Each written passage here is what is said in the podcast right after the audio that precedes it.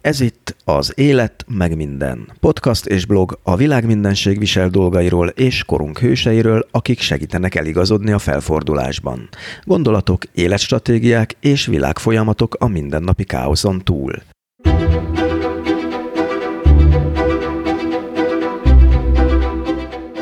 A viharos 20. század volt az oka, hogy Róna Péter életének első két évtizede küzdelmes újrakezdések sora volt. Ezt mindezt úgy éltem meg, hogy ha én ezt nem csinálom, akkor nekem végem. Tehát engem inkább a kudarctól való félelem hajtott, mint valamiféle meggyőződés vagy magadság. Én rettegtem attól, hogy elsüllyedek.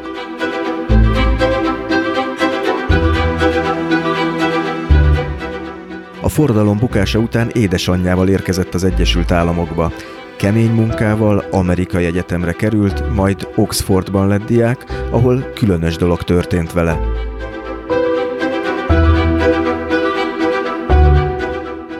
elöntött egy érzés, hogy én hazaérkeztem. Én itt itthon vagyok. És, és ez az érzés a mai napig eh, megmaradt.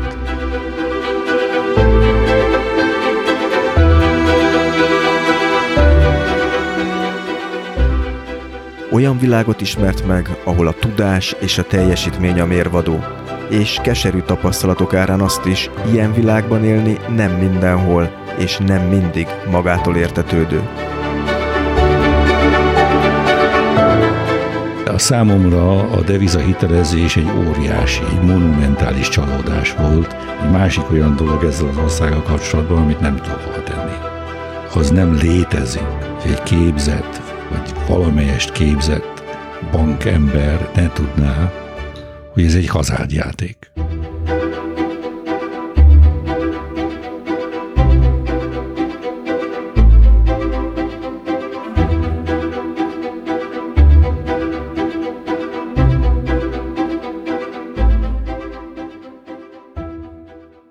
Tehát ez itt az Élet meg minden 13. adása, én Tóth Szabolcs Töhötön vagyok, ebben az epizódban pedig Róna Péterrel beszélgetek élete legnehezebb újrakezdéséről, a Magyarországon hiányzó racionalista hagyományról, és arról, hogy 27 év próbálkozás után miért adta fel a küzdelmet és távozott most ismét nyugatra Magyarországról. A műsor egyes epizódjaihoz linkeket, jegyzeteket, valamint további információkat is találhattok az Élet meg minden weboldalán, amelynek címe az életmegminden.hu. Természetesen ékezetek nélkül. A podcast megtalálható az iTunes-on is, ahol a korábbi és az új epizódokat is szintén meghallgathatjátok. Ha itt iratkoztok fel a podcastra, kérlek ne felejtsétek el értékelni, ez nagy segítség abban, hogy mások is ráakadjanak a műsorra. A műsor a Spotify-on is megtalálható, csak írd be a keresőbe, hogy az élet meg minden.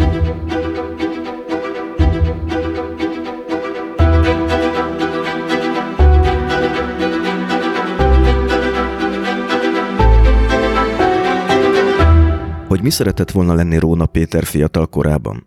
Festőművész. És hogy mit csinál most? Professzor az Oxfordi Egyetemen. A kettő közötti fél évszázadban azonban történt egy és más.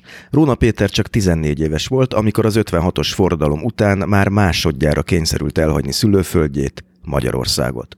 A középiskolát Washingtonban kezdte, gimnazistaként volt tányérmosogató, pincér is, míg kemény munkával eljutott egy menő amerikai egyetemre, majd utána Oxfordba. Ezután jogász lett egy amerikai cégnél, jogtanácsos az amerikai kereskedelmi minisztériumnál, később a Brit Nemzeti Bank elnökének személyi titkára, aztán egy patinás angol bank, a Schroders vezérigazgatója. A rendszerváltáskor visszatért Magyarországra, 2003-ig az első magyar alapot irányította, amely komoly magyarországi befektető volt. Mindeközben a Somogy megyei Kisasszondon birtokot vásárolt és épített, és létrehozott egy sajtkészítő üzemet. 2010-től 2014-ig a Magyar Nemzeti Bank felügyelő bizottságának tagja volt, ahová az LMP delegálta. Magyarországon ismét megnősült, és született egy kislánya. Korábbi első házassága, amelyből egy fiúgyermeke született, saját bevallása szerint nem volt sikertörténet. Aztán 2018-ban magyarországi érdekeltségeit, ideértve a kisasszondi birtokot, feladta, és családjával visszaköltözött Oxfordba. Jelenleg az Oxford Egyetem Blackfriars holjának tanáraként a gazdasági társadalmi folyamatok etikai és filozófiai vonatkozásainak kutatása a szakterülete. Kedves Róna Péter, köszöntöm a műsorban, és nagyon köszönöm, hogy elfogadta a meghívást. Hát én köszönöm szépen a meghívást, és örömmel vagyok itt. Én azt hiszem, hogy nagyon sok hallgató, aki hallgatja ezt a podcastot, teljesen tisztában lesz azzal, hogy kicsoda ön, hiszen a magyar közéletnek hosszú éveken át egy ismert szereplője volt, az írásaival is, a közszerepléseivel is. De nagyon sokan vannak, akik meg nem, és én, ahogy készültem erre az interjúra, rá kellett döbbennem arra, hogy hogy nagyon sok gondolat, nagyon sok fontos mondani valója szoros összefüggésben van azzal, ami önnel történt a fiatal korában, gyerekkorában, iskolai évei alatt. Hiszen egy olyan szertágaz és izgalmas kalandos életről beszélhetünk, amelyben megérhettek ezek a gondolatok, és azért gondolom azt, hogy most lehet, hogy érdemes lenne egy kicsit a kezdetekhez visszamenni, hogy be tudjuk majd kötni ezt a mondani valót ezekhez az életrajzi pontokhoz. Van egy interjú kötete, amit az András Eviván írt, és amiben részletesen beszél az életéről, és itt rögtön van egy mondat a könyv elején, hogy a legkorábbi emlékem az, hogy az amerikaiak bombázzák Németországot. Mivel 1942-ben született, ugye ez 44-45, ez két-három éves lehetett, az, hogy tényleg megmaradtak ezek az emlékek két-három éves korából? Igen, nagyon foszlányos, tehát nagyon rövid, egy ilyen darabocska, ami az álmaimban néha meg is jelenik. A mai napig? A mai napig, igen. Mondjuk két évente, másfél évente hogy előkerül, és hát óriási szorongással zajlik, aztán valahogy az álom átalakul, előjön valami más, de, de látom, hogy a fent repülnek, a, jönnek a repülőgépek, tehát mint egy, mint egy varjú had rajzik ott fent, sok-sok repülőgép, és esnek ki belőle a bombák, igen. Aki esetleg nem tudná, tehát ugye 44-45-ben a tényleg szörnyű szőnyegbombázásokat élt át igen. a polgári lakosság is Németországban, de hogy került a, a, az ön családja oda akkor? Hát az én apám az szovjet fronton szolgált, és mi akkor Rahón laktunk, ami most már nem tartozik Magyarországhoz. Apám erdész volt, és mániákus repülő. És a magyar légierőknél szolgált, és az szovjet fronton volt. És jött egy olyan időszak, hogy egyszerűen nem tudtunk róla semmit. Közben jöttek Magyarország felé a szovjet csapatok. Tehát már Rahóhoz viszonylag közel volt. Szkárpát alján van ez a... Szkárpát alján van, igen, igen. Anyám eh, kislány korában, anyám nagyon szegény, nagyon szegény családból származott. Wilhelmina le, holland királynőnek köszönhetően, aki akkor a 20-as években egy külön programot rakott össze magyar árváknak és félárváknak, kikerült ebben a programban Hollandiába. És ott megtanult kicsit németül, angolul, stb. És amikor jöttek a szovjet csapatok, anyám azt mondta, nem tudja, hogy hol van az. Tehát ezt később tudta meg tőle nyilvánvaló, mert picike voltam, hogy ő hát nem, egyszer nem tudta, hogy mi van az apámmal, és hát akkor menjünk innen, és hát próbáljunk meg eljutni Hollandiába. Egy óriási dolog volt ezt megpróbálni, de ő megpróbálta. És így elhagytuk Rahót, és mentünk Hollandia irányába, elérkeztünk Németországig. Németországban az amerikaiak, egy amerikai zónába kerültünk, nagyon veszélyes mellékutak után, eljutottunk egészen a Chemnitzig, később Kalmarkstadtnak hívták, és, és valószínűleg ott volt ez a szőnyegbombázás, amit, amit én emlékszem. Tehát ezt úgy kell elképzelni, hogy közben az összeomló Németországon keresztül az összeomló, kellett várni. Pontosan, az összeomló Németországon keresztül. És, és anyám, eh, mivel tudott angolul, eh, németül, magyarul, kicsit hollandul is, kapott egy eh, állást a CIA elődjétől, amit úgy hívtak, hogy CIC Németországban, az amerikaiakhoz tartozott, az amerikai hadseregnek volt alapjában véve a hírszerző egysége, és neki az volt a dolga, hogy tolmácsoljon a különböző menekültek állításairól, tehát interjúkat készítettek, mert akkor már az amerikaiaknak nagyon erős bizonyítékai voltak arra vonatkozólag, hogy a szovjetek leendő kémeket dobnak át, álcázva őket, mint menekülteket, ugye? És, és akkor ezt próbálták ők kiszűrni. Na most megkapta ezt a, ezt a munkahelyet, én pedig elkezdtem összeszedni az összes elképzelhető járványos gyermekbetegséget egy nagyon nehéz német országban, és hála Isten, hogy neki megvolt ez a munkahelye, mert ezen keresztül én be tudtam jutni az amerikai katonai kórházakba, és ez a szószoros értelemben életben maradtam. Hát olyan dolgok voltak, hogy, hogy diftériás, diftériám volt, és egy-másfél órával voltam a, a haláltól, tehát ez megfojtja az embert, ugye ez ezzel jár.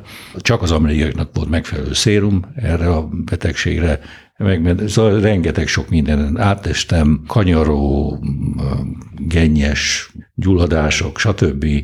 És hát hogy nem is mentünk Hollandiába, mert anyám már nem tudta meccockáztatni, hogy megyünk tovább, én meg megbetegszem, és akkor nem tudtam mit kezdeni. Tehát ott maradtunk, és 46 második felében jöttünk vissza Magyarországra. És az édesapja előkerült? Édesapám előkerült, aztán nem sokára rá meghalt. Tehát mond, mondhatjuk azt, hogy ez a két-három éves kortól kezdve nem volt könnyű nem. gyerekkora, már Magyarországon nem. sem. Nem, hát nagyon nehéz volt, mert ugye közben, közben az volt, hogy én általában véve az ottani időknek a legnagyobb részét a kórházban töltöttem. Na most a kórházban az amerikai orvosok beszéltek angolul, a nővérkék meg németek voltak. Ebből következtően én elsősorban németül beszéltem 1946-ban. És amikor mi hazajöttünk Magyarországra, aztán, aztán majd, mikor kicsit később beiratkoztam az iskolába, én, én németül beszéltem. Na most ez nem volt egy nagyon előnyös dolog az akkori Magyarországban, tehát németül, németül beszélni. Plusz, plusz egy hortista, idézőjelbetéve katonatiszt. Plusz egy hortista, katonatiszt, főadnagy, ugye, ezért, tehát ez egy nagyon, ez egy nagyon nehéz helyzet volt. A későbbiekben, eh, ahogy olvastam a könyvét, itt volt egy nagyon erős hatás az iskolák mellett, ahol negatív és pozitív élmények is nyilván érik az embert. Említést tesz egy, egy plébánosról. Igen. Ha jól emlékszem, helyőkürtnek hívták ezt Igen. a helyet, ahol, Igen. ahol ami úgy érzem, hogy, hogy tényleg minthogyha egy nagyon erős hatás lenne a, az, volt. A, az életében. Nagyon, egy nagyon erős hatás volt. Ő egy nagyon nagy papi családnak volt az egyik leszármazottja, az az egri érseknek a családja, 18. és 19. században is ez a család adta az egri érseket, és egy ilyen teljesen e, puritán lelkipásztor volt, aki nagyon-nagyon komolyan vette az ő hivatását, a hitét, és egy rendkívül különleges ember volt, tehát egy, számomra egy ilyen ember ideál lett belőle, és hát rengeteget, rengeteget tanultam. Tehát egy érdekes ember volt. Vasárnap felment a szószékre, és nem mondott szentbeszédet, semmi, semmi szentbeszéd, hanem megszervezte a hétre a, a falut. És elmondta, hogy hát a Zsuzsika néninek kificamgott a bokája, és nem tudja behozni a szénát, kérek két önkéntest, aki behozza, betakarítja a szénát. Jó.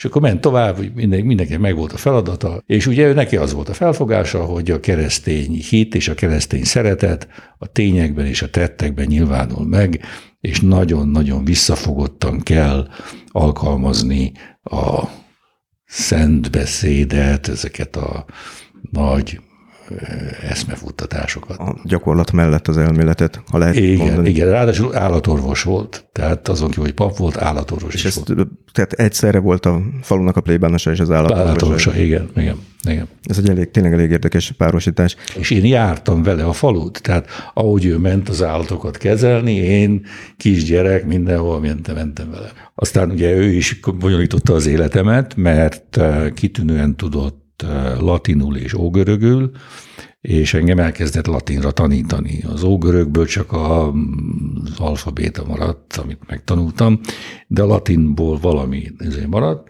és akkor az iskolába jegyzeteltem és írogattam dolgokat, magyar szavakat ógörög betűzéssel írtam le, titkosítva legyen, hogy mit írok, és írtam ilyen latin dolgokat, latin ezért, amit aztán elkoboztak, és óriási balhé lett belőle, hogy reakciós, klerikális reakciós, ez az amaz, és ezt ne csináljam, anyám kétségbe volt esve, hogy ebből csak bajt csinálok. Én meg imádtam azt a témát, tehát nagyon kötődtem hozzá, próbáltam vigyázni, hogy ne legyen belőle baj, de, de szóval kialakult bennem, hogy itt van valami, ami ennek a rendszernek, ennek a világnak borzasztóan nem tetszik, amit én nagyon nagyra tartok. Tehát, tehát, tehát itt volt egy már 7-8 éves koromban egy ilyen törés, hogy tetszik. Mert hogy a holt nyelvek eleve gyanúsnak számítottak akkoriban igen, a, igen. A, az iskolában. A következő években akkor hogy sikerült túlélni egyáltalán ezt a, ezt a magyar iskolai rendszert, hogyha rögtön egy ilyen megvoltak ezek az ellenséges, hát hogy is fogalmazzak, azok az élmények, amelyek legalábbis azt erősítik az emberben, hogy nem feltétlenül barátságos a környezet, amiben kénytelen létezni. Hát nekem két menekülési utam volt. Általában jó tanuló voltam, tehát nekem nem voltak problémáim a tantárgyakkal, ha nem kaptam egy hetes, mert akkor ugye hét hetes volt a legmagasabb osztály abban azokban az években, akkor kaptam egy hatos, de, de általában ilyen jó bizonyítványal jöttem. De két fő menekülési utam volt. Az egyik az, hogy nagyon aktívan rajzoltam és festettem. Tehát ez, ez nagyon nagy téma volt, és akkor, és akkor világos volt számomra, hogy én festőművész leszek. Aztán nem lettem az, de ez egy másik történés. Ez volt, ez volt az egyik. A másik pedig az volt, hogy már a mutálás előtt is elég mély hangom volt, és kilettem szemelve, mint a, az ügyeletes szavaló. Tehát a különböző ünnepségeken rám került a sor, hogy, hogy valami verset mondjak el, aki engem betanított ez, ezekre a verseknek az előadására, azt én nagyon szerettem azt a tanítónénit, sokat is tanultam tőle, és én ezt szerettem csinálni. Tehát ez a verseket, ezt, ezt én nagyon szerettem. És ez volt a két olyan dolog, ami a különben feszült helyzetet oldotta a számomra mert hogy lehetett olvasni a könyvben azt is, hogy legalábbis onnan tudom, hogy nagyon szerény körülmények között éltek. Volt talán egy ilyen mondat, hogy az édesapjáról nagyon kevés emléke van, de azt például, hogy zsírral bekent újságpapírral ragaszgatják be az ablakkeretet, mert ablaküvegre sem volt pénz. Ez így van, tehát ez az 47, 48, 49, ezek nagyon-nagyon kemény évek voltak. Anyai nagyapám vasutas volt, tehát neki szabad, neki ingyen lehetett utazni, ő vidékről összeszedett szalonnát, amit össze tudott szedni, hozta fel Budapestre, és azt ettük. Tehát, tehát ez, ez volt a fő élelmiszer. Az ablakok nem, nem újság, hanem ilyen csomagolópapír, ez a barna csomagolópapír, bekenték eh, valamilyen zsírral, és ragasztották az ablak eh, rámákra, és egy jó ideig ez volt a, a megoldás, hogy a hideg ne jöjjön be, de hideg volt. ez is egy maradandó emlék akkor. Igen, igen. Anélkül, hogy belemennénk nagyon az általános iskola eh, részleteibe, szerintem egy kicsit ugorjunk az időben, Igen. mert körülbelül lehet érteni azt, hogy mi volt az a közeg a 40-es, 50-es években, amiben Róna Péter akkor, akkor élt, vagy lehet érezni legalább. De volt egy fordulópont utána, 56. Ugyanis akkor a család ugye úgy döntött, vagy az édesanyja, Édesanyám, igen. hogy elege van ebből az egészből. Igen, hát 56-ban sajnos egy szovjet tank, mi az akkori Mártirok útján, ma Margit körúton laktunk, a megvált közelében, és akkor most az a sarokház, ami ott van a Megvált tér és a Margit körül sarkán, az nem volt, ott egy lebombázott telek volt, mi az következő házban 51-53 alatt laktunk, és hát valahogy, hogy, hogy nem, egy szovjet tank szétlőtte a lakást. Na most anyám óriási erőfeszítések, hatalmas munka, árán valahogy összehozta ezt a kis lakást és a berendezést és a többi, amit ez a lövedék hát ripityára lőtt. Ugye, és akkor ő egy teljesen szétesett, sírógörcs, majdnem azt mondhatnám, hogy idegom összeomlás szélén volt, és hát ő menjünk innen. Menjünk innen, elég volt, nem akarom. Na most hozzáteszem, hogy azért ő rá az ő holland évei elég mélyben nyomást tettek. Tehát, tehát ő Hollandiában látott egy olyan világot, ami neki tetszett, és ő ezt a nyomort, amiben éltünk, amin átmentünk, mindaz, amin átmentünk, végtelenül igazságtalannak és méltánytalannak érezte, és azt ő Magyarországhoz kötötte. Tehát ez neki, a, neki az, ez a magyar élménye volt a holland élményeivel és emlékeivel szemben. Tehát ő azt mondja, menjünk innen, menjünk innen, takarodjunk, elegem volt, és, és akkor mentünk, igen.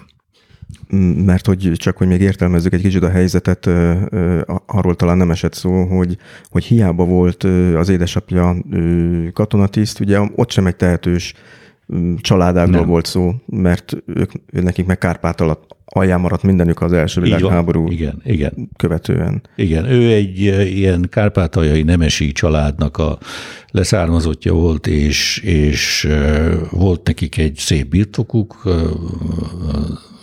Trianon előtt, amit persze elvesztettek, egy, egy erdészeti birtok, és ez nem volt az ő erdészeti háttere, és apai nagyapám és családja éveken át Miskolc mellett vagonokban élt. Tehát mondhatjuk azt, hogy a semmivel érkeztek meg Igen. nyugatra Igen. 56-ban. Igen. Ez gondolom november környékén lehetett. Nem, amikor... december. Uh-huh. Ez már december. Akkor, akkor, akkor már egy kicsit lecsengett ez a... Már kicsit nehéz volt kijutni, igen, igen, igen. És mihez kezdett itt egy anya, akkor ön volt 14 éves, 14 vagy jól számolom? 14 éves, ugye, mert 42-ben. Mi, mihez kezdtek ott? Ilyenkor mi történt? Tehát végül is ott vannak a nagy semmi közepén. Igen. Hát ugye anyám fogta magát, és hát menjünk Amerikába. Először, hogy menjünk Hollandiába, de közben kiderült, hogy az ő akkori vendéglátója meghalt. Tehát annak, annak a kapcsolatnak vége lett. Jó, hát akkor menjünk Amerikába mert hát én az amerikaiaknál dolgoztam, és az nekem jó volt, és stb. és hát próbáljuk meg. És, hát és mentünk az amerikai követségre jelentkezni, anyám szépen leült, és elkezdte mondani, és ugye el kellett mondani az amerikaiaknak mindent, hogy hol lakott, mit csinált, stb. Tehát ez szokásos amerikai túl komplikált folyamat, és hát anyám elmondta, hogy ő annak idején, a második világháború alatt a CIC-nek volt az alkalmazottja itt és itt Németországban, így és így hívták a főnökét, meg a munkatársait, és hát ő adatokat leadta.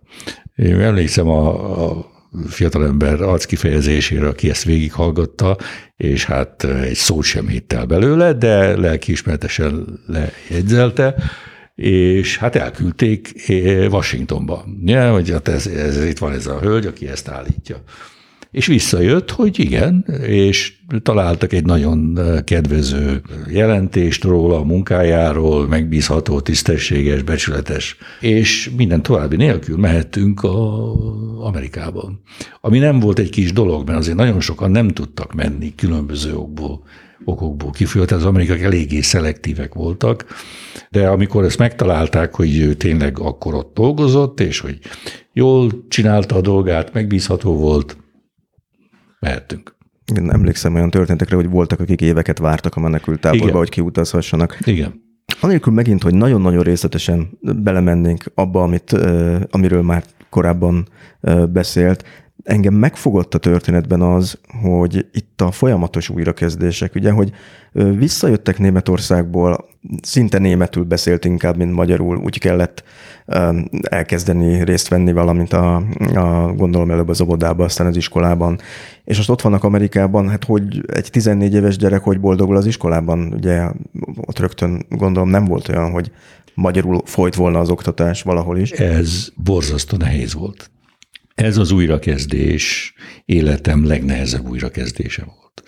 Amerikában az első két, két és fél év egy katasztrófa volt, lelkileg, szellemileg, utáltam, nem tudtam mit kezdeni magammal, nem tudtam beilleszkedni, barátaim nem voltak, ugye ez a serdülő kor, lányok, a lányok kiröhögtek, furcsán beszéltem, más voltam, mint a mihez ők hozzászoktak. Tehát rengeteg sok minden ellenem volt, és, és a pénz, hát kellett a pénz. Úgyhogy én egy, egy magyar vendéglőben kezdtem, mint tányérmosogató, aztán lett belőlem ott pincér, felszolgáló, és ezt csináltam. Ezt úgy kell elképzelni, hogy bedobták a mély vízbe egy amerikai középiskolába, ahol már eleve angolul kellett tanulni. És nem tudtam angolul. És nem tudtam angolul, és közben ráadásul még gimnazistaként egy étteremben Igen. dolgozott, hogy, hogy Igen. legyen miből, gondolom, enni. Igen. Igen. És ez az állapot, ez ez gyakorlatilag az egész középiskola alatt végigkísért. Hát ugye történt egy csoda, és a csoda az első napon, amikor beléptem az iskolába, akkor kezdődött. A, a tanár felírta a táblára különböző instrukciókat, hogy mit kell csinálni, hova kell bejelentkezni, stb. És én ültem egy kis szótárommal a kezemben, hogy ültem ott az egyik ablak mellett, és egy bizonyos pillanatban a tanár felnézett, és intett oda felém, hogy uh, you want to open the window back there, hogy nyissam ki a, a, az ablakot. Uh, you want to raise, bocsánat, you want to raise, do you want to raise the window back there? Uh, hát, na, most megfogtak, ugye, ebből, ebből, ebből csak baj lesz. És hát próbáltam ki találni, hogy mit akar mondani. Valahogy a back there-ből lett blackboard, és a race-ből lett erase, ami azt jelenti, hogy azt értelmeztem az ő elmondásából, hogy töröljem le a táblát. Uh-huh. Mire felálltam, és kimasíroztam, és, és, és elkezdtem letörölni. Az, az egész osztály dőlt a rögéstől, a tanár ugye azzal állt szembe, hogy elveszíti a tekintélyét, elképesztően mérges lett, és üvöltözni kezdő, hogy azonnal az iskola igazgatóhoz takarodjak. Ugye? Én mentem az iskola igazgatóhoz, és nagyon gyorsan kiderült, hogy, hogy mi van. Amikor felvettek, akkor tudták, hogy nem tudok angolul, de valahogy nem értesítették a tanárt, vagy ő nem fogta fel, stb. Iskola igazgató visszakísért, megbeszélt a tanárral, stb. És ez a rendkívül lelkiismeretes és nagyszerű ember, viszont az tette, hogy az iskola után minden nap egy órán át engem angolból tanított. Ez a tanár, aki az igazgatóhoz vitte, tehát igen, igen, igen, van szó. Igen, igen, róla, igen, igen. És ez ment olyan három-négy hónapig, és akkor én már rendben voltam. Tehát három-négy hónap után már, már, már tudtam csinálni a dolgokat, ugye?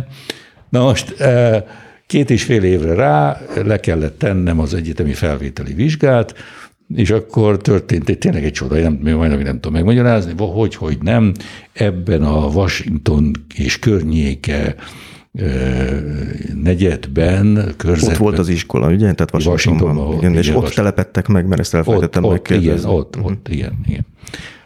Mert a, a, a CIC, illetve a CIA anyámnak talált egy állást Washingtonban. Tehát ez, amikor mi mentünk, akkor ők azonnal intézkedtek, és, és elhelyezték őt egy, viszonylag, viszonylag elfogadható munkahelyen. Rendes a szervezet, hogy nem hagyják az alkalmazottakat nem hagyják, az Nem, ők, ők nem, ők nem. Híresek erről egyébként, híresek, családtagok, minden.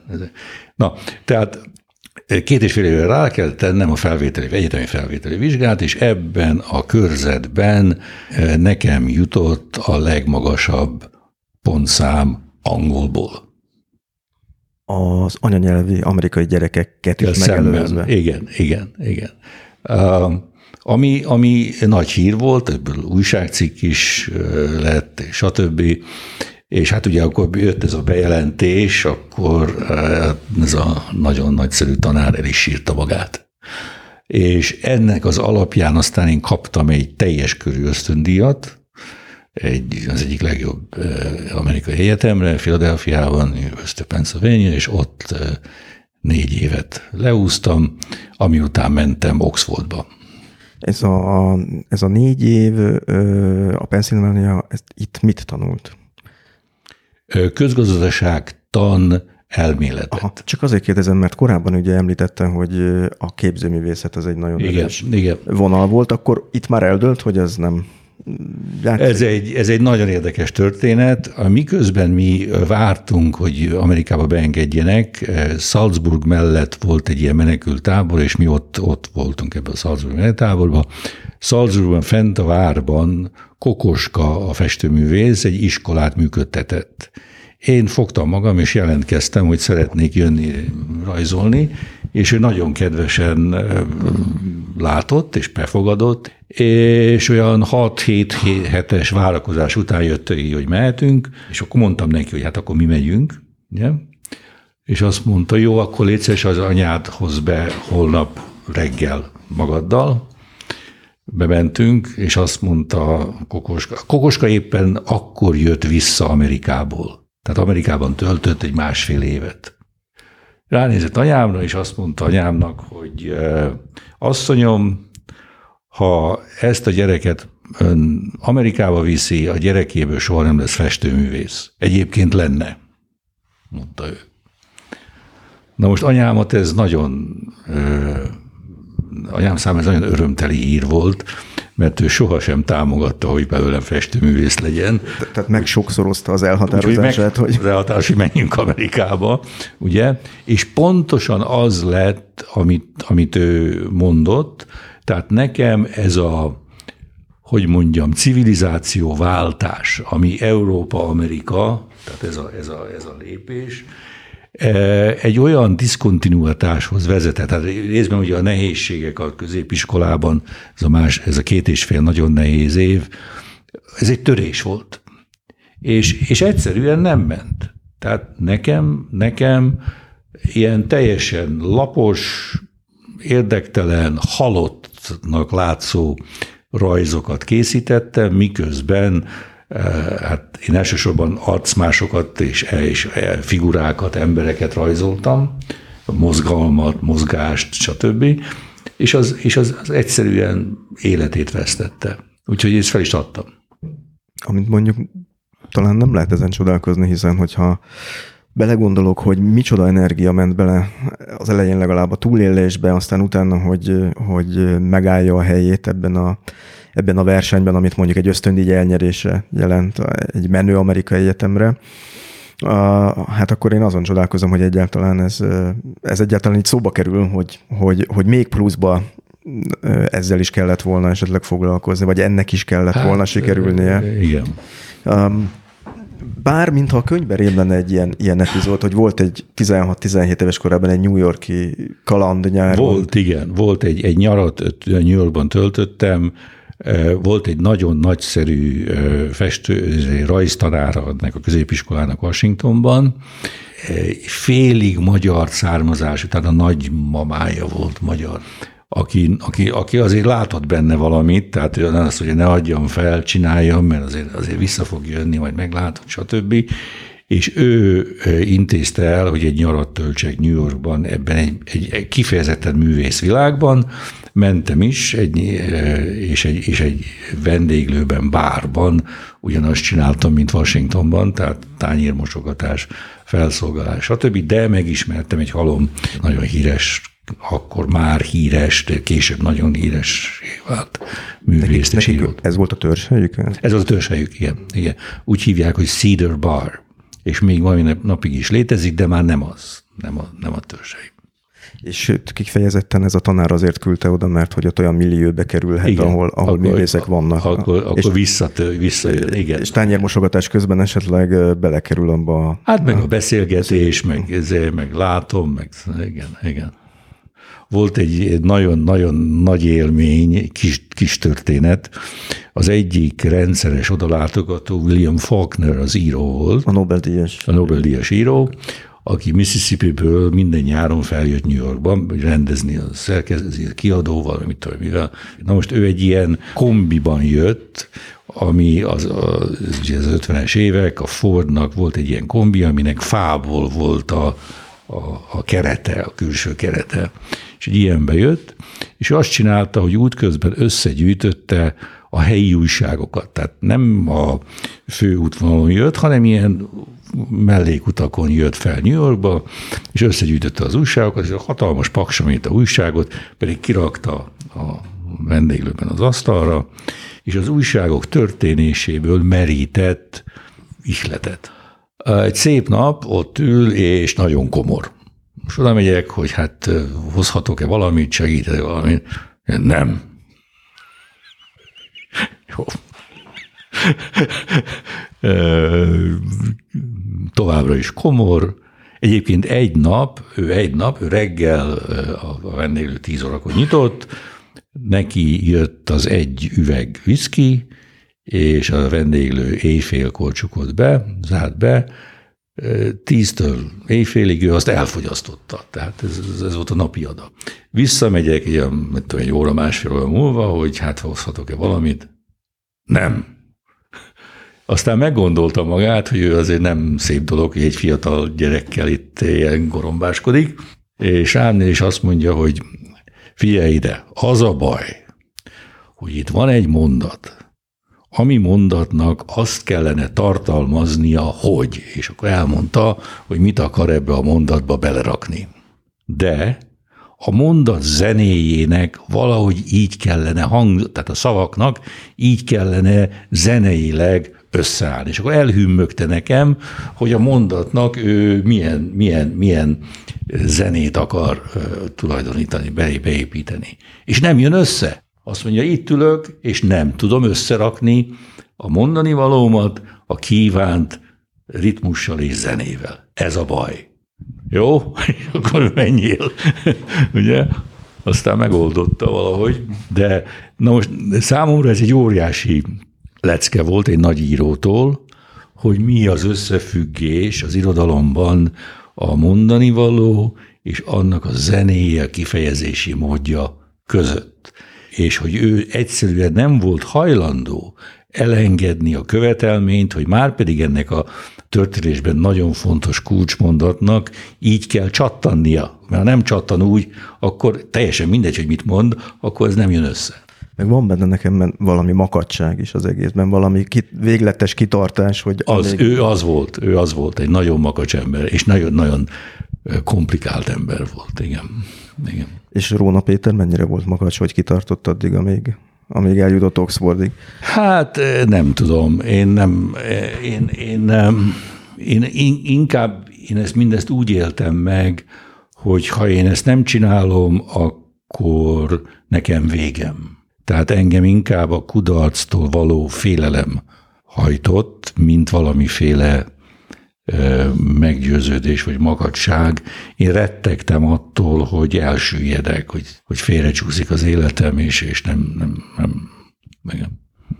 Annak ellenére, hogy úgy tudom, hogy voltak azért ön körül olyan, vagy felbukkantak olyan uh, személyiségek, akiknek a nevét említve legalábbis mindenki azt mondaná, hogy úristen, hogy ezeket az embereket személyesen is ismerhette. Itt például most Márai Sándorra gondolok, Igen. aki, aki, aki val, gondolom én egy elég nagy hatás lehet az ember életében, de lehet, hogy nem a személyes részében, nem tudom. Hogy Ö... hogy néz ki egy ilyen barátság, egy fiatal, vagy egy ismerettség, egy, egy, egy, egy, egy éppen az életbe belépő fiatal és egy Igen, hát ez, ez már az egyetemi évekhez tartozik, ugyanis az történt, hogy 56-ban az egyik szervezet, amelyiknek kulcs szerepe volt az 56-os eseményekkel kapcsolatban, az a MEFESZ volt, ez a Magyar Egyetemisták és Főiskolások Szövetsége volt, az 56-os szervezet, ami Szegeden alakult meg, és a, és a, e, műszaki akadémia, a műszaki egyetemen. Ennek a szervezetnek a vezetősége érthetően 56-ban diszidált, és létrehozott egy MEFESZT, a világ különböző országaiban tag szervezetekkel, és egy hálózatot. 62-ben ennek én lettem az Észak-Amerika, az észak-amerikai tagozatnak én lettem az elnöke. Engem megválasztottak elnöknek. Na most ez azzal járt, hogy nagyon sok eminens magyar eh, emigránssal is találkoztam, mert ilyen meg olyan események szervezésével kapcsolatban ez, ez megtörtént. És az egyik ilyen volt eh, Márai, Hát, hogy mondjam, nem volt egy felemelő élmény. Azt mondják róla, hogy elég szigorú társaság volt. Szigorú volt és depressziós. És, és én ezt a depressziós világnézetet akkor, és mai napig sem igazán kedvelem. Tehát nekem Márai, bár nagyon tiszteltem, és mai napig is nagyon, nagyon nagyra tartom, nem volt egy felemelő élmény. Annál inkább az volt Szilárd Leo. Na, őt hogy sikerült megismerni? Mert ő Szintén. egy olyan név, aki, aki ilyen világlexikon. Na most, na most e, e, Szilárd Leo Washingtonban élt egy ideig, egy hotelban. Egy, egy ilyen volt, aki nem volt fix zén, hotelban. És ott is dolgoztam egy ideig, és ott találkoztam vele. Ő viszont egy nagyon-nagyon, hogy mondjam, pozitív, világnézettel bírt, és nagyon, nagyon érdekes ember volt. Tehát érdekes volt, amit mondott, érdekesen adta elő. Ő akkor már ott hagyta, vagy már készült ott hagyni, még nem egészen hagyta, de készült ott hagyni a fizikát, és egyre inkább a biológia irányában kezdett érdeklődni. De ez a, ez a fantasztikus érdeklődése, ez a tudásvágy, ez az állandó kérdezősködés, hogy akkor miért, és hogy, és ez, ez nekem nagyon tetszett, hogy én ezt megkapjam. Egy nagyon kicsit menjünk még vissza Máraihoz engem. Na, azért izgat egy kicsit az ő alakja két dologból. Egyrészt nagyon, nagyon szívesen olvasom a naplóit, főleg mióta a teljes naplót megjelentették Magyarországon. A másik az, hogy amikor önnel készült interjúkat olvasok, vagy a megnyilvánulásait olvasom, nagyon nekem legalábbis sokszor visszaköszönnek azok a Márainak az a kritikája Magyarország felé, amikor a gentry világot kritizálja, Igen. amikor az úri Magyarországot kritizálja, amikor az előjogokat kritizálja. És ugye az jutott eszembe, hogy akkor, amikor, amikor ön fiatalemberként találkozott vele, ez a kritika, ezt Márai már, már, már ott közölte, és hogyne, érthető hogyne, volt. És, hogyne, és, hogyne. Erről ismert volt. Uh-huh. Tehát ő, ugye az egyik gond az volt, hogy ő teljesen kivált az emigrációs körökből. Ezért, mert a magyar emigráció, amerikai emigráció, hát eléggé ilyen gentry szellemiségű volt, és ő ezt szívből utálta. És nem, nem, nem, nem titkolta, hogy ez neki nem tetszett. Tehát igen, van egy gyakran idézett részlet, amit a, talán a 44-es naplójában szerepel a Márainak, ami így szól, hogy ahhoz, hogy Magyarország megint nemzet legyen, megbecsült család a világban, ki kell pusztítani egyfajta ember egyfajta ember lelkéből a jobboldaliság címkével ismert különös valamit, a tudatot, hogy ő, mint keresztény magyar ember, előjogokkal élhet a világban, egyszerűen azért, mert keresztény magyar úriember. Joga van tehetség és tudás nélkül is jól élni, fennhordani az orrát, lenézni mindenkit, aki nem keresztény magyar, vagy úriember, tartani a markát, és a keresztény magyar markába baksist kérni az államtól, társadalomtól, állást, kitüntetést, maradék zsidó birtokot, potyanyaralást a gajatetőn, kivételezést, az élet minden vonatkozásában, mert ez volt a jobboldaliság minden értelme.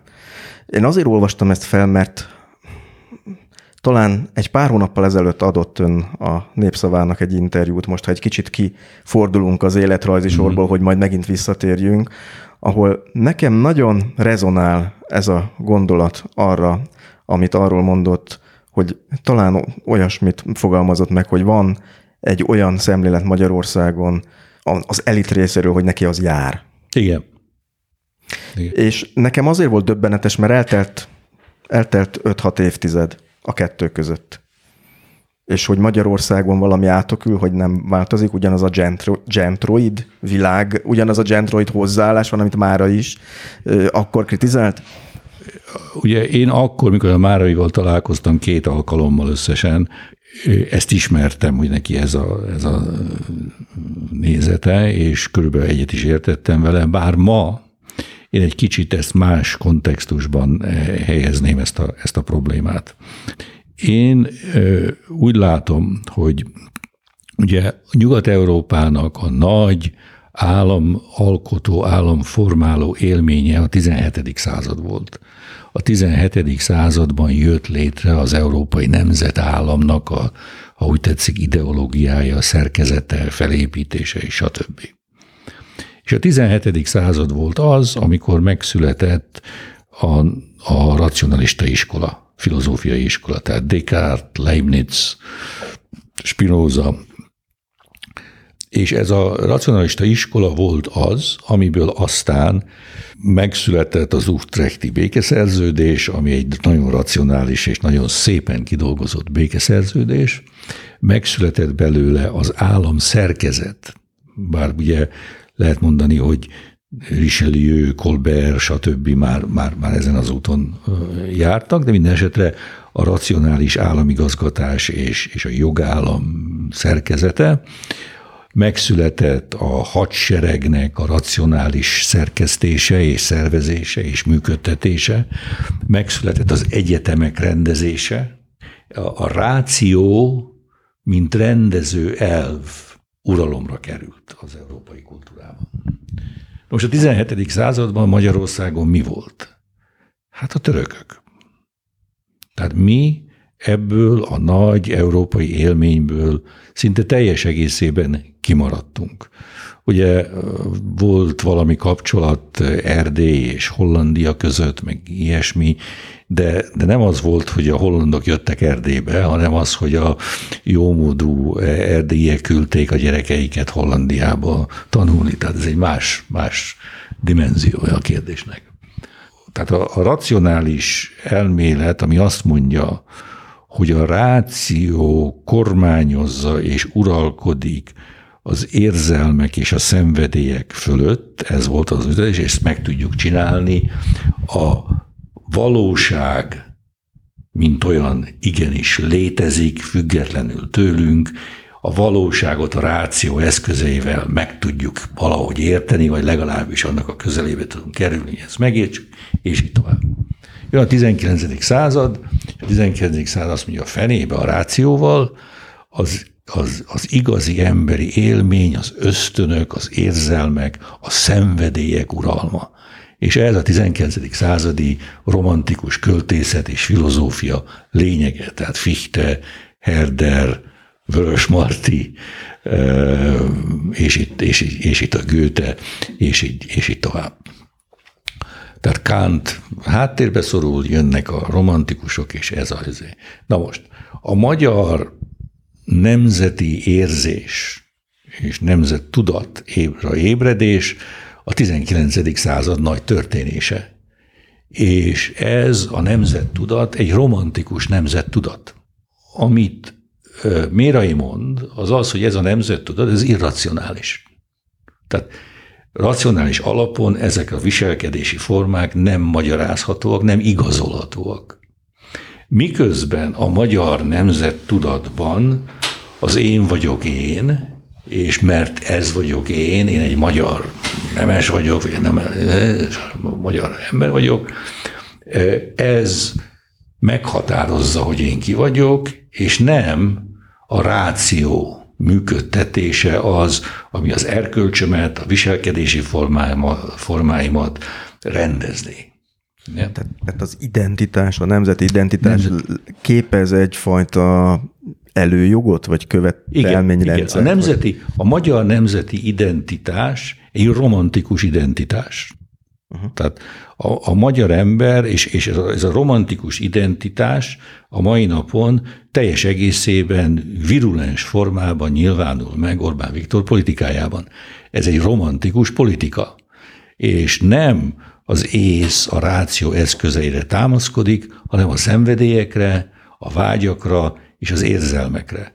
Na most ugye az az óriási gond, és ugye Ré, Mérai, Márai, Márai panasz, panaszkodik ezzel kapcsolatban, csak hogy az a baj, a, a, hogy amit ő akar, hogy ezt ki kell írtani, és a többi, nem megy, mert nincs más. Tehát a magyar kultúra, a magyar civilizáció egy romantikus civilizáció, egy romantikus identitás tudat, aminek a helyébe nem tudunk semmit mást tenni. de ez eleve reménytelen, hogy egy romantikus identitás uralta országban visszaszorítsák azt, hogy az ember elvárja, hogy baksist kapjon, visszaszorítsák azt, hogy igen. a hivatalnok igen. úgy igen. viselkedjen, ne nézze le, ne alatvalónak tekintse, tehát hogy ez eleve. Mindez, tehát hogy ne legyen baksics, hogy ne nézzen, mint alatvaló, az a racionális államigazgatásnak a gyümölcse. És ez maradt ki a magyar És ez maradt ki a magyar történelemből. Igen, igen.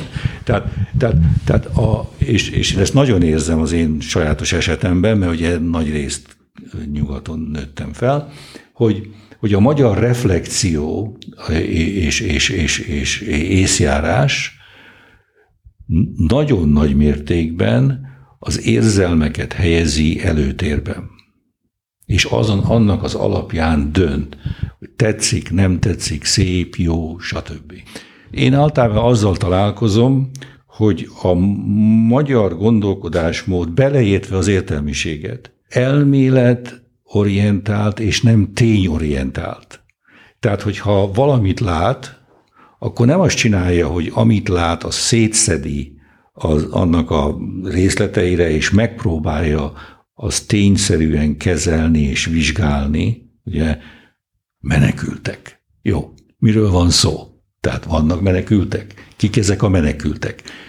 Mit tudunk róluk? Mik, a, mik az adatok? Mik a tények? Nem, hanem gyárt egy elméletet. A magyar ember reakciója egy adott helyzetre az, hogy gyárt egy elméletet, amely elmélet segítségével magyarázza a jelenséget és nem a tényszerűséggel. Tehát nem, nem a ráció eszközeivel nyúl a problémához, hanem a romantikus filozófia és, és eh, kultúra eh, mondjuk egy világ megmentő ideológia Igen. az, ami, ami ez nyúl, és nem pedig a tudományos módszer, Így van. amit Igen. mondjuk Galileo is a már Galileóval akkor... kezdve. Úgy van. Itt Galileónál kezdődik ez a nagy racionális vonulat. Igen, pontosan és Newton jön a következő állomás, és aztán jönnek a filozófusok, akik erre a tudományos módszertanra építenek egy nagyon komoly eszköztárt. Az, hogy a, a tudománytörténetben is ennyire otthon van, az nyilván nem meglepő, ha az ember egy kicsit is ismeri azt, hogy mondjuk egy Oxfordi Egyetem, ahová egy nagyon hogy is mondjam, olyan ösztöndíjjal jutott be Amerikából, amit, ha jól emlékszem, évente öten kapnak meg, tehát egy nagyon Igen. komoly verseny van érte. De mégiscsak a, ismét csak a jegyzeteimet nézve, hát ön jogot tanultott. Hogy ezt hogy kell elképzelni, hogy hogy jöttek ezek a ezek a, a, a közgazdaságtan, a társadalom igen, elmélet, igen, a, igen. a, ez nekem, a szertágazó. Nekem volt egy nagyon nagy formátumú közgazdász professzorom, bizonyos Lawrence Klein, aki később Nobel-díjat is kapott, akivel késegyre menő vitáim voltak, mert hát ő egy neo, neo Keynes János közgazdász volt, de a lényeg az volt, hogy a közgazdaságtan a mai napig a mainstream fővonulat, főáramlat közgazdaságtan, a közgazdaságtant a természettudományokhoz hasonlítja. És azt mondja, hogy a közgazdaságban észlelhető jelenségek épp olyan törvényszerűségek mentén működnek, mint a természet. Tehát, tehát ennek a törvényszerűségeknek a kisilabizálása hasonló eszközökkel érhető el, mint amit alkalmazunk a természettudományokban. Például matematikai alapú modellezéssel rá tudunk jut, el, meg tudjuk magyarázni, hogy az ár folyam miért ott van, ahol van, és így tovább. Na most én már egyetemista koromban azt mondtam, hogy ez marhaság. Ez nem így van. Ez nem igaz. A gazdaság egy antropológiailag, tehát ember és társadalom által szabályozott kulturális jelenség, aminek édes-kevés köze van a természetben észlelhető folyamatokhoz. Tehát A négyzet plusz B négyzet nem mindig egyelő C négyzet a közgazdaságtanban. Úgy van. Ez nem a Róna Péter belőlterő festő volt egyébként? na most, na most ugye és akkor én azt mondtam, hogy én ezt az elméletet akarom kidolgozni, ezzel akarok foglalkozni, mert ezzel senki se foglalkozott. Tehát amit én mondtam, akkor ez, ez, ez teljesen elfogadhatatlan volt, tehát ezt meg kell tartanom magamnak. Ha én le akartam vizsgázni, azt kellett mondanom, amit Larry Klein tanított, és meg is tettem. De én, én fenntartottam, hogy ez itt és akkor én azt mondtam, hogy én, én szeretnék jogot tanulni, mert a jog a szabályok, a gazdaságot irányító szabályok fő forrása. Persze, vannak társadalmi szabályok, íratlan szabályok, eh, szokások, és így tovább, társadalmi kulturális szokások, szabályok, de összességében azért a legfontosabb forrásanyag a jog és a jogszabály képzés, és annak a folyamata az, ami Hát csak, hogy egy nagyon egyszerű példát mondjak, hogy jól értem-e, hogy például a, alapvetően határozza meg a közgazdasági folyamatokat, hogy nekem jogilag körbe van vástyázva, például, van egy magántulajdonom, amit nem vehetnek el csak úgy. Például, egyszerű példa, igen, igen. Tehát ott a jogi garanciák vannak, és, és meghatározzák ezek a szabályok, hogy mit csinálhat a magántulajdonával. Nem csinálhat vele mindent, amit kedve szerint. Tehát ott vannak korlátok, meg le van írva, hogy ezt hogy lehet elidegeníteni, hogy lehet ezt örökölni, hogy nem lehet örökölni, hogy és így tovább. Tehát, tehát ezek, ezek nagyon-nagyon fontos tényezők, és ezek a tényezők, el, tehát itt, itt, itt a természetre jellemző mechanizmusoknak én nem látok felelhető bizonyítékát. Na most hosszú történet, mert nagyon sok víz lefolyik a Dunán, míg végre oda jutok, hogy én ezt nagyon komolyan kidolgozhassam, és, és most ezt csinálom Oxfordban. Ma már tanárként. Igen, ma már tanárként, igen. Van jelen Oxfordban. De ha visszamegyünk az Oxfordi diákévekhez, mit jelentett Oxford akkoriban a 60-as években egy ö, ö, Amerikából érkező magyar diáknak, aki korábban ugye mosogatásból egészítette ki a, hát, a nem tudom, ezt nem nagyon nehéz megfelelő módon felidéznem, de amikor én a bőröndömmel leszálltam a vonatról Oxfordban, és elkezdtem menni be a városba, a college amelyik felvett engem, akkor elöntött egy érzés, és ugye írunk 64 októberét, tehát, tehát 8 évvel 56 után elöntött egy érzés, hogy én hazaérkeztem. Én itt itthon vagyok. És, és ez az érzés a mai napig eh, megmaradt. Nem akarom összehasonlítani a két élményt. Nekem sajnos nem volt szerencsém hosszú időt eltölteni, csak pár hónapot egy ösztöndíjjal Oxfordban, de amit én éreztem, az az, mint hogyha Oxford egy sziget lenne, és hogy a tudásnak egy olyan temploma, ami nem tudom, hogy a világon más, világ más helyein létezik-e. Ez mit jelentett? Mit jelentett akkor? Mit jelentett a későbbi Róna Péter hát, személyiségfejlődése szempontjából? Részben a tudás uralma, és részben egy viselkedési forma. Tehát, tehát az, is, az is hozzátartozik. Na most én azt kaptam vissza Oxfordból, mert ugye Amerikában is az egyetemen voltak ilyen jelek, hogy én ezt meg tudom csinálni, hogy ez rendben lesz, és, és a többi. De Oxfordban nagyon erősen jött vissza, hogy, eh, hogy jó úton haladok. Hogy, hogy ezt, hogy ezt én igenis nekem itt a helyem, és ez, ez, ez, ez így jó lesz. És én, én nem tudom, hogy hogy, mi mentén és miért, de én azt a társadalmat, azt a világot nagyon gyorsan és nagyon széles körűen megértettem, és tudtam hozzá alkalmazkodni és élvezni. Ha nagyon röviden meg lehet fogalmazni, hogy hogy lehet leírni ezt ennek a világnak a törvényszerűségeit? Ugye, ha azt mondjuk, hogy a tudás uralma, akkor kicsit félrevezetően fogalmazunk, mert a tudás uralma a tudás iránti elég magas szintű szkepszissel is jár.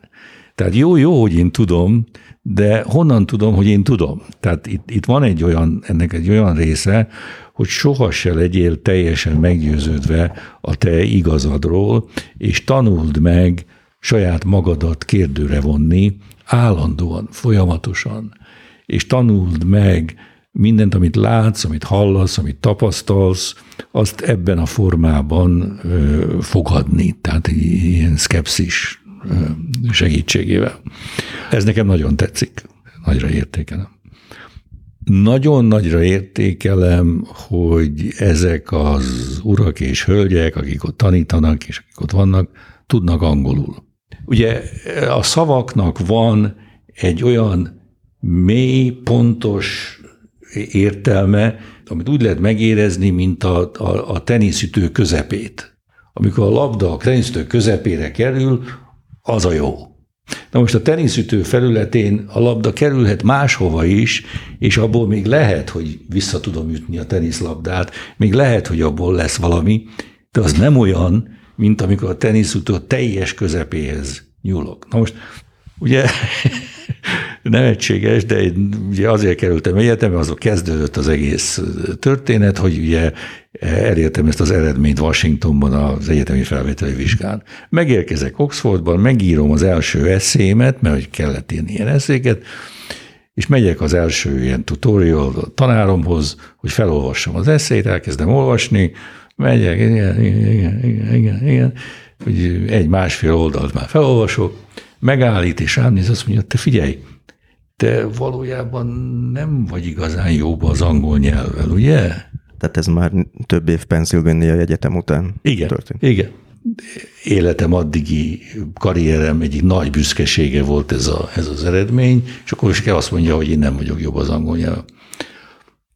És akkor folytatta, és azt mondja, most megmutatom neked, hogy miért.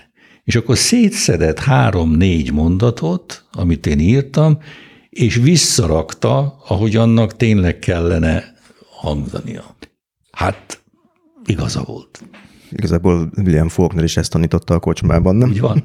Igen. Vissza, visszaköszönnek ezek a dolgok. Igen.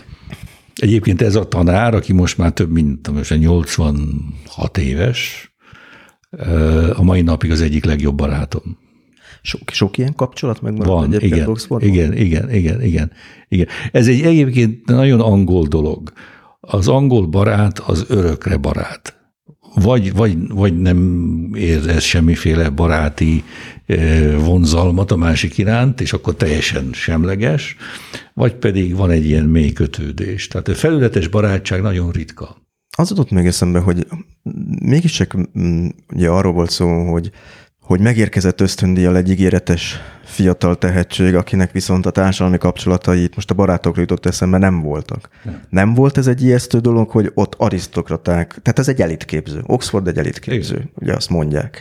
A politikai elit, a gazdasági elit, csemetéi járnak oda, és akkor megérkezik Róna Péter, kicsoda Róna Péter. Igen. Hogy illeszkedik oda be. Igen, hát vannak, voltak történések, de én mondom, én az első naptól kezdve, megérkezésemtől kezdve én úgy éreztem, hogy én hazaérkeztem, és, és úgy éreztem, hogy igen, ez egy elitképző, ez elit, és én is olyan tudok lenni, mint ők. Tehát én erre képes vagyok.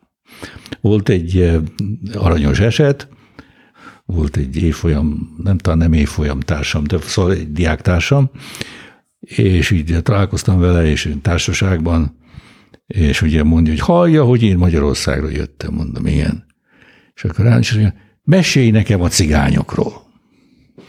Amire olyan csendes kuncogás a, a, a teremben. Na most, na most ugye ez, ez egy ilyen kihívás, erre lehet robbanni hogy ezzel most engem sértegetni akar, mit akar, mire jó ez, mit, mit, mit, mit. Most én erre azt válaszoltam, hát nézze, a helyzet az, hogy én nem etnográfiát jöttem tanulni, de hogyha önnek, önnek őszinte érdeklődése van a magyarországi cigányság irányában, megpróbálok egy bibliográfiát összeállítani a, a számára mire a pasi leégett, és kiröhögték. Na most ez egy játék, tehát ezt, ezt, ezt így, kell, így kell játszani. A, az izzadságszagú veszekedés, kioktatás, rámenőség, majd én meg az egyáltalán nem, nem működik. Um, volt a könyvében egy mondat, így szólt, hogy azt kell mondanom, hogy a magyar szellemi elit nagyon szeretné az ő hiányosságait megúszni azzal, hogy a felelősséget a kormányra, a politikára tereli. Nem igaz, a felelősség gyökere az a szellemiség, ami összetéveszti a hatalmat a tudással. Oxfordban óriási élmény volt, hogy másképp is lehet. Na most ugye nekem az volt a, ha úgy tetszik, a pechem, hogy ebben a 60-as években, amikor az, a MEFESZ-nek voltam az elnöke, találkoztam ezekkel a kiváló, nagyszerű, nagy formátumon, nagyon érdekes, nagyon izgalmas magyarokkal ott, ott kint. Zenészekkel, tudósokkal, stb. És az én fejemben kialakult egy kép a magyarokról, hogy hát a magyarok ilyenek. És én nagyon sokáig ettől a képtől nem tudtam szabadulni. Az a gondolat, egyszerűen nem jutott az eszembe, nem jutott el hozzám, hogy ezek az emberek azért vannak ott, és nem itt Magyarországon, mert ilyenek.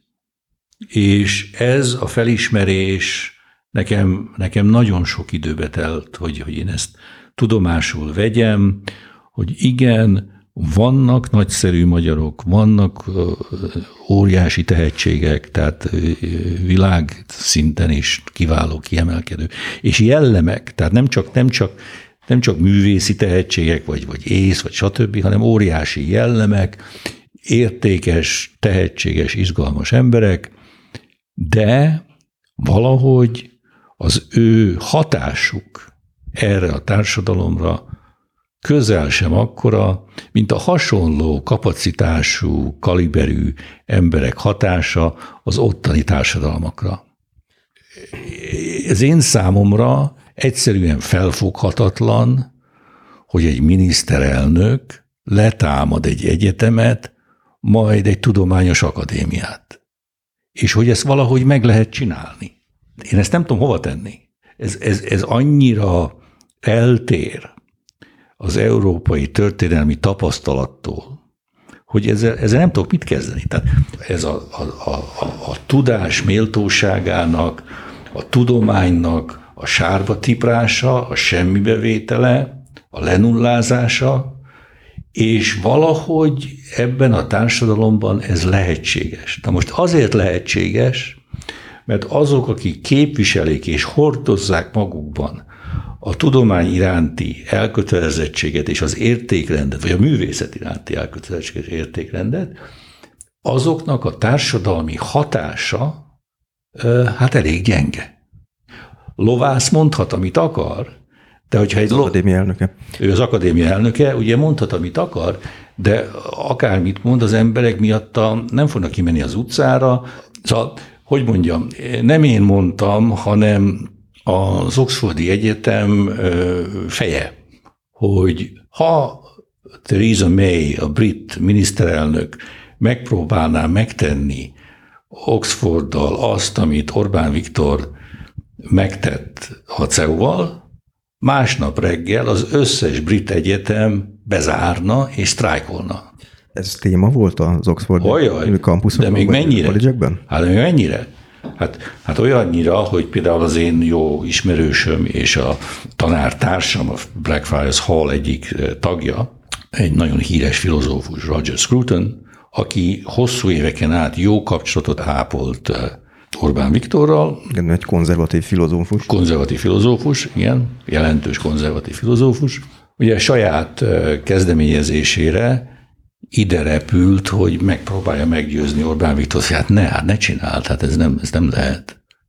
De tök egyszerűen nem ehhez vannak hozzászokva. Nem, nem értik ezt nem, a, ez, ez, ezt a nem értik. Igen, ezt nem, ezt nem, nem tudják felfogni, hogy ez hogyan lehetséges.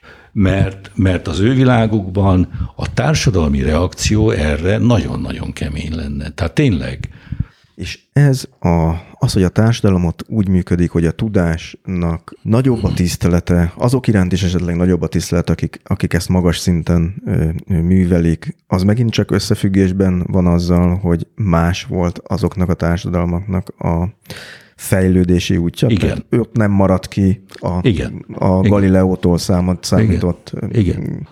pár száz év. Igen, vagy 200 tehát, év. Igen, tehát, tehát ugye az ő, az ő világukban a tudomány hozta az ipari forradalmat. az ipari forradalom hozta azt az óriási társadalmi és gazdasági fejlődést, amit, amit regisztrált. A tudás, a tudomány, a kultúra, a civilizáció gyümölcsei ott vannak. És ez az ő társadalmuknak az alkotása.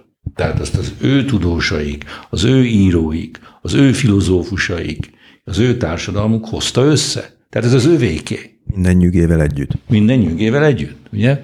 De most Magyarországon más a helyzet. Magyarországon a magyar tudománynak a társadalmi következménye eh, nem észlelhető. Tehát itt a tudósok, a filozófusok, az írók nem alkottak társadalmat. Alkottak jelentős műveket, de Alkottak nem... jelentős műveket, elértek óriási eredmény, világra szóló eredményeket, de a konkrét gazdasági, társadalmi következményei az ő alkotásuknak ebben a társadalomban nem észlelhető. Tehát jó, Szilárd Leónak volt egy óriási teljesítménye, és hát hova került ez az óriási teljesítmény? Hát az USA-ba.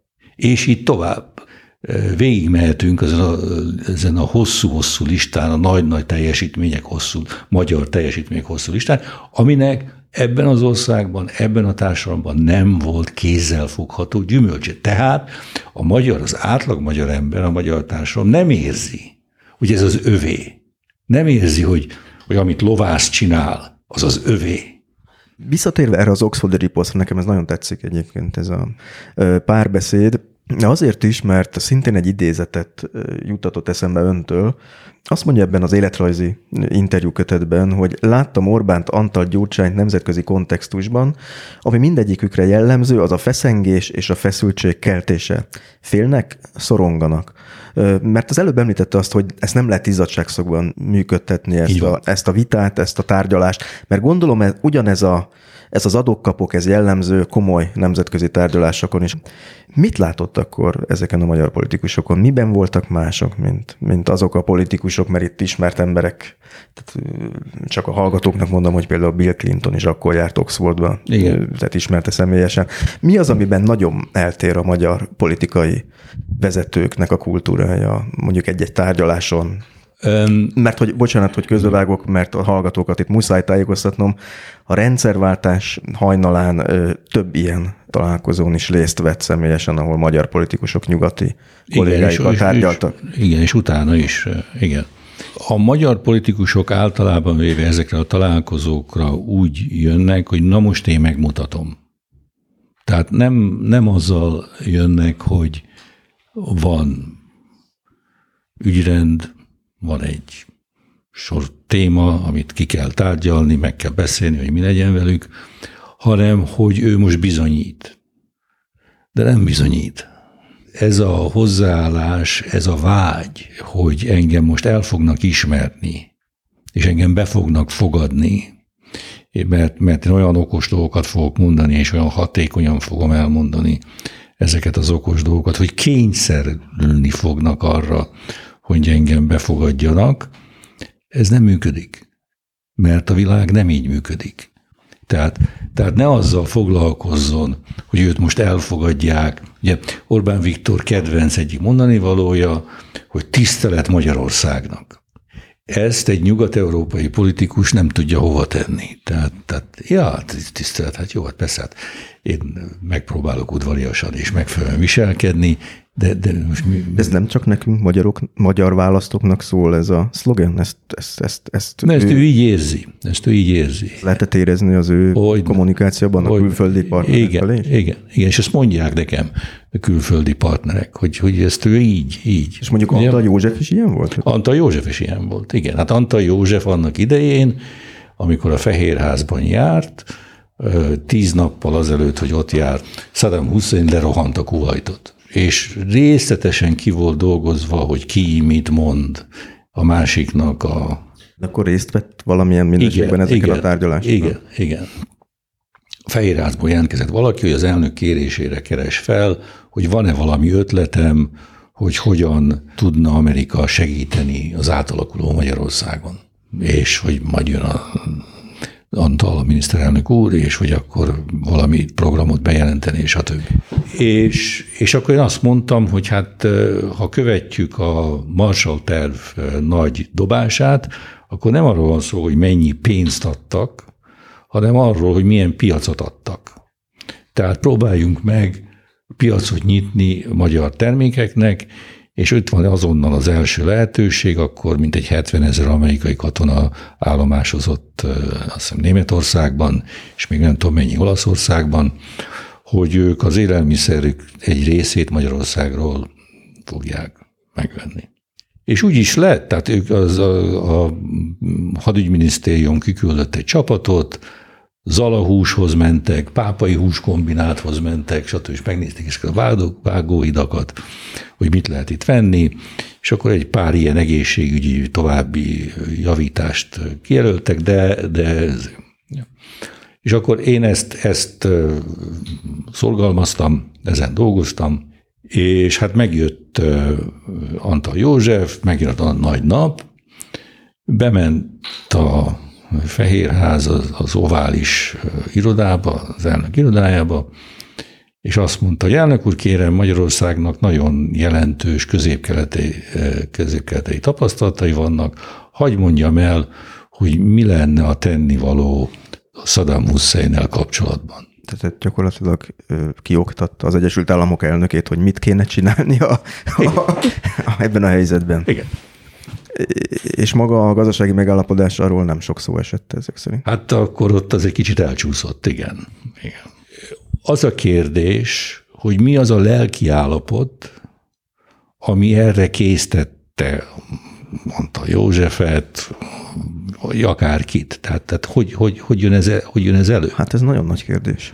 Ugye? És szerintem az a lelki állapot, hogy itt van egy ilyen egy ilyen kényszerérzés, hogy én most ö, nagy benyomást fogok gyakorolni a, a másikra, mert olyan brilliáns dolgokat fog mondani, ami miatt ők engem elfogadnak.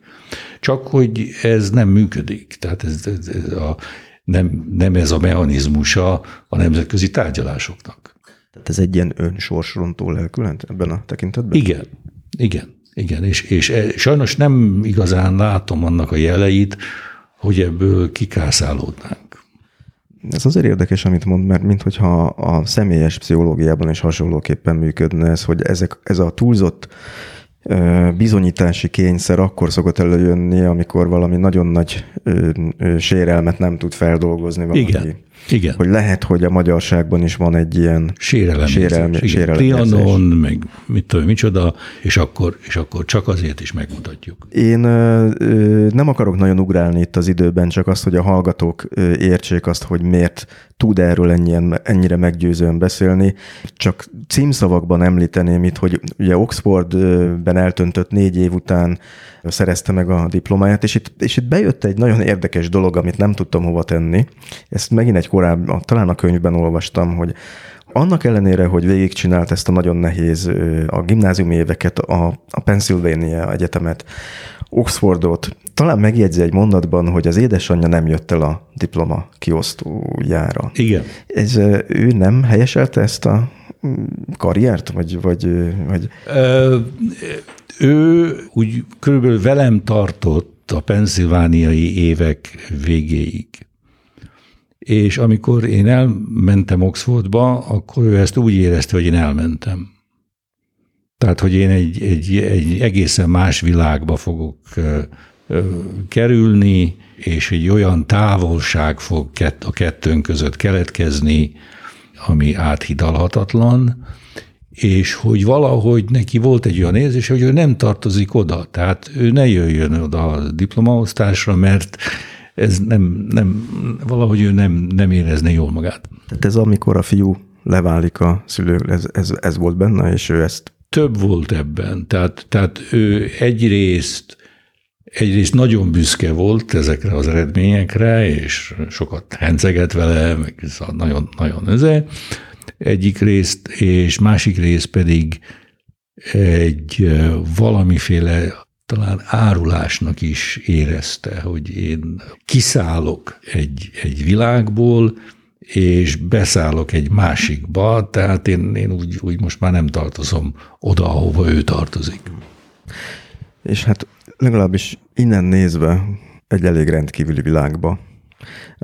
És itt visszatérek arra, amit szerettem volna mondani a címszavakat, ugye, hogy egy jogi, egy neves amerikai jogi cégnél helyezkedett el, aztán egy igen neves banknál csúnya szóval élve csinált karriert egészen a, az igazgatói posztig vitte, közben volt a angol nemzeti bank elnökének Igen. kabinetfőnöke, Igen. és akkor még sorolhatnék itt pozíciókat. Ami viszont ebben a karrierben, ebben az életútban megint csak megfogta az én fantáziámat, hogy említi valahol, hogy hát egy időben a szakterülete az volt, hogy, hogy eladósodott, rossz hitelekkel foglalkozik, Igen. ahol például, mit tudom én, Brazília, vagy, igen. vagy teszem azt Magyarország, nem tud valamit Magyarországon nem volt, de igen, igen. Példának mondtam. Egy kérdésem lenne ezzel kapcsolatban, tehát amikor kész tények vannak, és itt akkor visszatérünk ahhoz, hogy, hogy a közgazdaságtan az most mennyire explicit vagy nem explicit. Amikor késztények vannak, hogy én tartozom mondjuk tízezer dollárral, és ezt mindenki tudja, és én is tudom, hogy vissza kell fizetnem, akkor is számít az, hogyha jön a, a szanáló biztos, vagy a tárgyalóféle a banktól, hogy én hogy ülök le beszélni, elérhetek én más eredményt, mint azt, hogy visszafizessem a tízezer dolláromat? Hogyne, hogyne. Hogyne. Először is csak egy hogy két mondatot mondana arról, hogy mi volt ez a pozíció, amiben ezt, hogy a hallgatók... Ez a, ez a bukott hitelekért voltam felelős szinte világszerte. Tehát Norvégiától, Brazíliáig, Argentináig, Mexikóig, tehát egy neves, neves és erős bank, azt hiszem a Schroeder banknak igen, hívták. Igen, igen, igen. És ez volt a dolgom. Tehát ez, ez része volt a karrierépítésnek, ez egy nagyon izgalmas és érdekes feladat. De igen, tehát, tehát ugye az első kérdés az, hogy jó, tartozik 10 dollárral, de nincs 10 dollárja, nem tudja visszafizetni. Igen. Jó. Akkor mennyit tud visszafizetni? Hát én vissza tudok fizetni hatot. Ugye? Na most, ha valójában vissza tud fizetni hatot, valójában vissza tud fizetni hetet, de azt mondja, hogy csak hatot, akkor már rossz utat vesz a tárgyalás. Mert az egy dolog, hogy valakinek az üzleti számítása nem jött be. Mert van ilyen. Piac változik, folyamatok, stb. nem sikerült. Az is lehet, hogy ő is hibázott. Van ilyen. Az egy másik dolog, hogy hazudik. És ezt a tárgyalópartner tudni fogja. És ezt a tárgyalópartner tudni fogja. Tehát nekem az első dolgom az, hogy felderítsük, kiderítsem, és meggyőződjem arról, hogy ez a fél mennyire megbízható, mennyire igazmondó, és a többi. Na most, ha arra a következtetésre jutok, hogy pekhe volt, de, de egy megbízható ember, ráadásul talán még tehetséges is, akkor ezek a tárgyalások egy olyan útra terelődnek, hogy hogy lehetne ezt a romhalmazt visszaépíteni, és kezdeni vele valamit. Tehát arról is lehet szó, hogy kap még pénzt. Ha arra a következtetésre jutok, hogy hazudik, és egy simlis alak, akkor meg az a dolgom, hogy szétverjem és a lehető legtöbb pénzt, amit ki tudok csikarni, kicsikarjam, és nem érdekes, hogy mi történik velem. Tehát én most egy kicsit sarkírozva fogalmaztam, de van egy ilyen, egy ilyen különbség. Tehát, hogyha én egy normális bankkal állok szemben, egy normális tárgyalóféllel, akkor, akkor járok róla, hogyha, hogyha föltárom a helyzetemet, Igen. és igazat mondok. Igen. Csak hogy Magyarországon nem biztos, hogy normális bankárral mm-hmm. fogok szembe kerülni.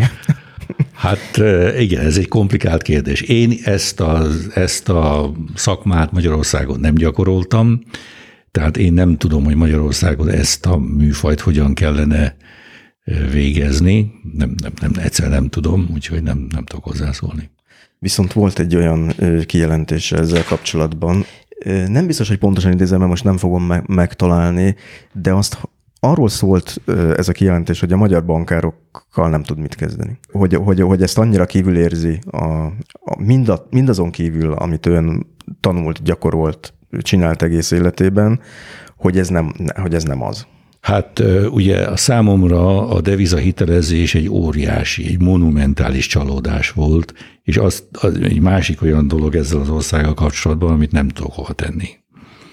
Tehát az nem létezik, hogy egy képzett, vagy valamelyest képzett bankember ne tudná, hogy ez egy hazádjáték. Amikor, amikor elkezdték ezeket amikor a elkezdték, ezt, ez, ez, nem tudom elhinni, hogy ezt ne tudta volna. Na most én nagyon korán felhívtam a figyelmet a beszélyekre, és sokat írtam, és beszéltem róla, és a többi. És azt kell mondanom, hogy általában véve elutasítással találkoztam, tehát azzal találkoztam, hogy a devizahitelezéssel nincs semmi baj, és hogyha bele is döglik, fizesse vissza az adósa az adóságát. Szerződés a szerződés, aláírta, senki se kényszerítette, hogy, hogy ezt ő aláírja, és akkor vállalja a következményeit. Ugye? Tehát ha nagyon leegyszerűsítem, akkor itt egy mert belemehetnénk itt, és akkor beszélgethetnénk két napig erről a témáról, mert Igen. annyira Igen. fontos kérdés egyébként, és annyira átfogó, de ha jól érzékelem, itt a kockázati része az, ami, ami, ami irreálisan magas volt az adós szempontjából. Hát, első kezdjük azzal, hogy alapvető tétel, közgazdasági, pénzügyi és jogi tétel, hogy egy tartozás tőke értéke nem változhat. És a régi, a régi magyar polgári törvénykönyvben ez teljesen az 523. bekezdésben teljesen világosan meg van fogalmazva, hogy az adós azt az összeget köteles visszafizetni, amit a bank a rendelkezésére bocsátott. Teljesen világos, teljesen helyes. Ez így van a római jogban, ez így van a római jog óta minden jogrendszerben. Tehát az, hogy egy adóságnak a tőke értéke változhat külső tényezők és körülmények hatására, ellentétes a kölcsön fogalmával. Összeegyezhetetlen a kölcsön fogalmával. Csak hogy jól értem el, és jól, jól, jól értsük, tehát azt jelenti, hogy ugye ebben a ka- jogos kamatot szedni a kölcsön után, hiszen ebből él a bank. Igen. De a forint és deviza árfolyamok folyamatos változása miatt itt maga a tőkeösszeg változik, Igen. és ez nem jogszerű.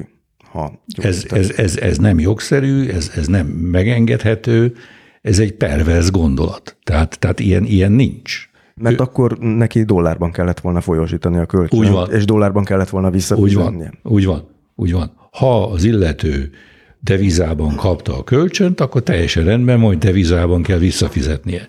De ha forintban kapta, akkor neki forintot kell visszafizetni, mégpedig annyit, amennyit kapott. És mindaddig ez jó, amíg, amíg az árfolyam nem dől össze. De össze fog dőlni, tehát aki minimális ismeretekkel rendelkezik a világgazdasági folyamatokban, ugye jöttek nekem a magyar bankárok, hogy hát azért nézzük meg a, a, a német márka és mit tudom, mi közötti árfolyam változás minimális volt, ez kezelhető, és stb. Csak hogy a forint nem a német márka. Tehát a kilengések, hogyha azt mondjuk, hogy jó, akkor nézzük meg, hogy milyenek voltak a svájci frank és az argentin peso közötti kilengések, akkor nyilvánvalóvá válik, hogy itt hatalmas veszélyek leselkednek. De ezeket a figyelmeztetéseket nem vették komolyan, sőt, én emlékszem olyanokra, hogy a, nem is annyira szakmai kritika fogalmazódott meg, mint azt, hogy a, hogy a Róna ne beszéljen, mert nem, nem közgazdász, hanem igen, jogász. Igen, igen. Amit azért nem értek egyébként, mert megint tanulmányozva a szakmai életútját, én azt látom, hogy Hát egyrészt, amiről szó volt, hogy itt nagyon komoly adósság tárgyalásoknak a vezetésével volt megbízva 80-as években, ezt jól, igen, jól, igen, igen. jól emlékszem erre.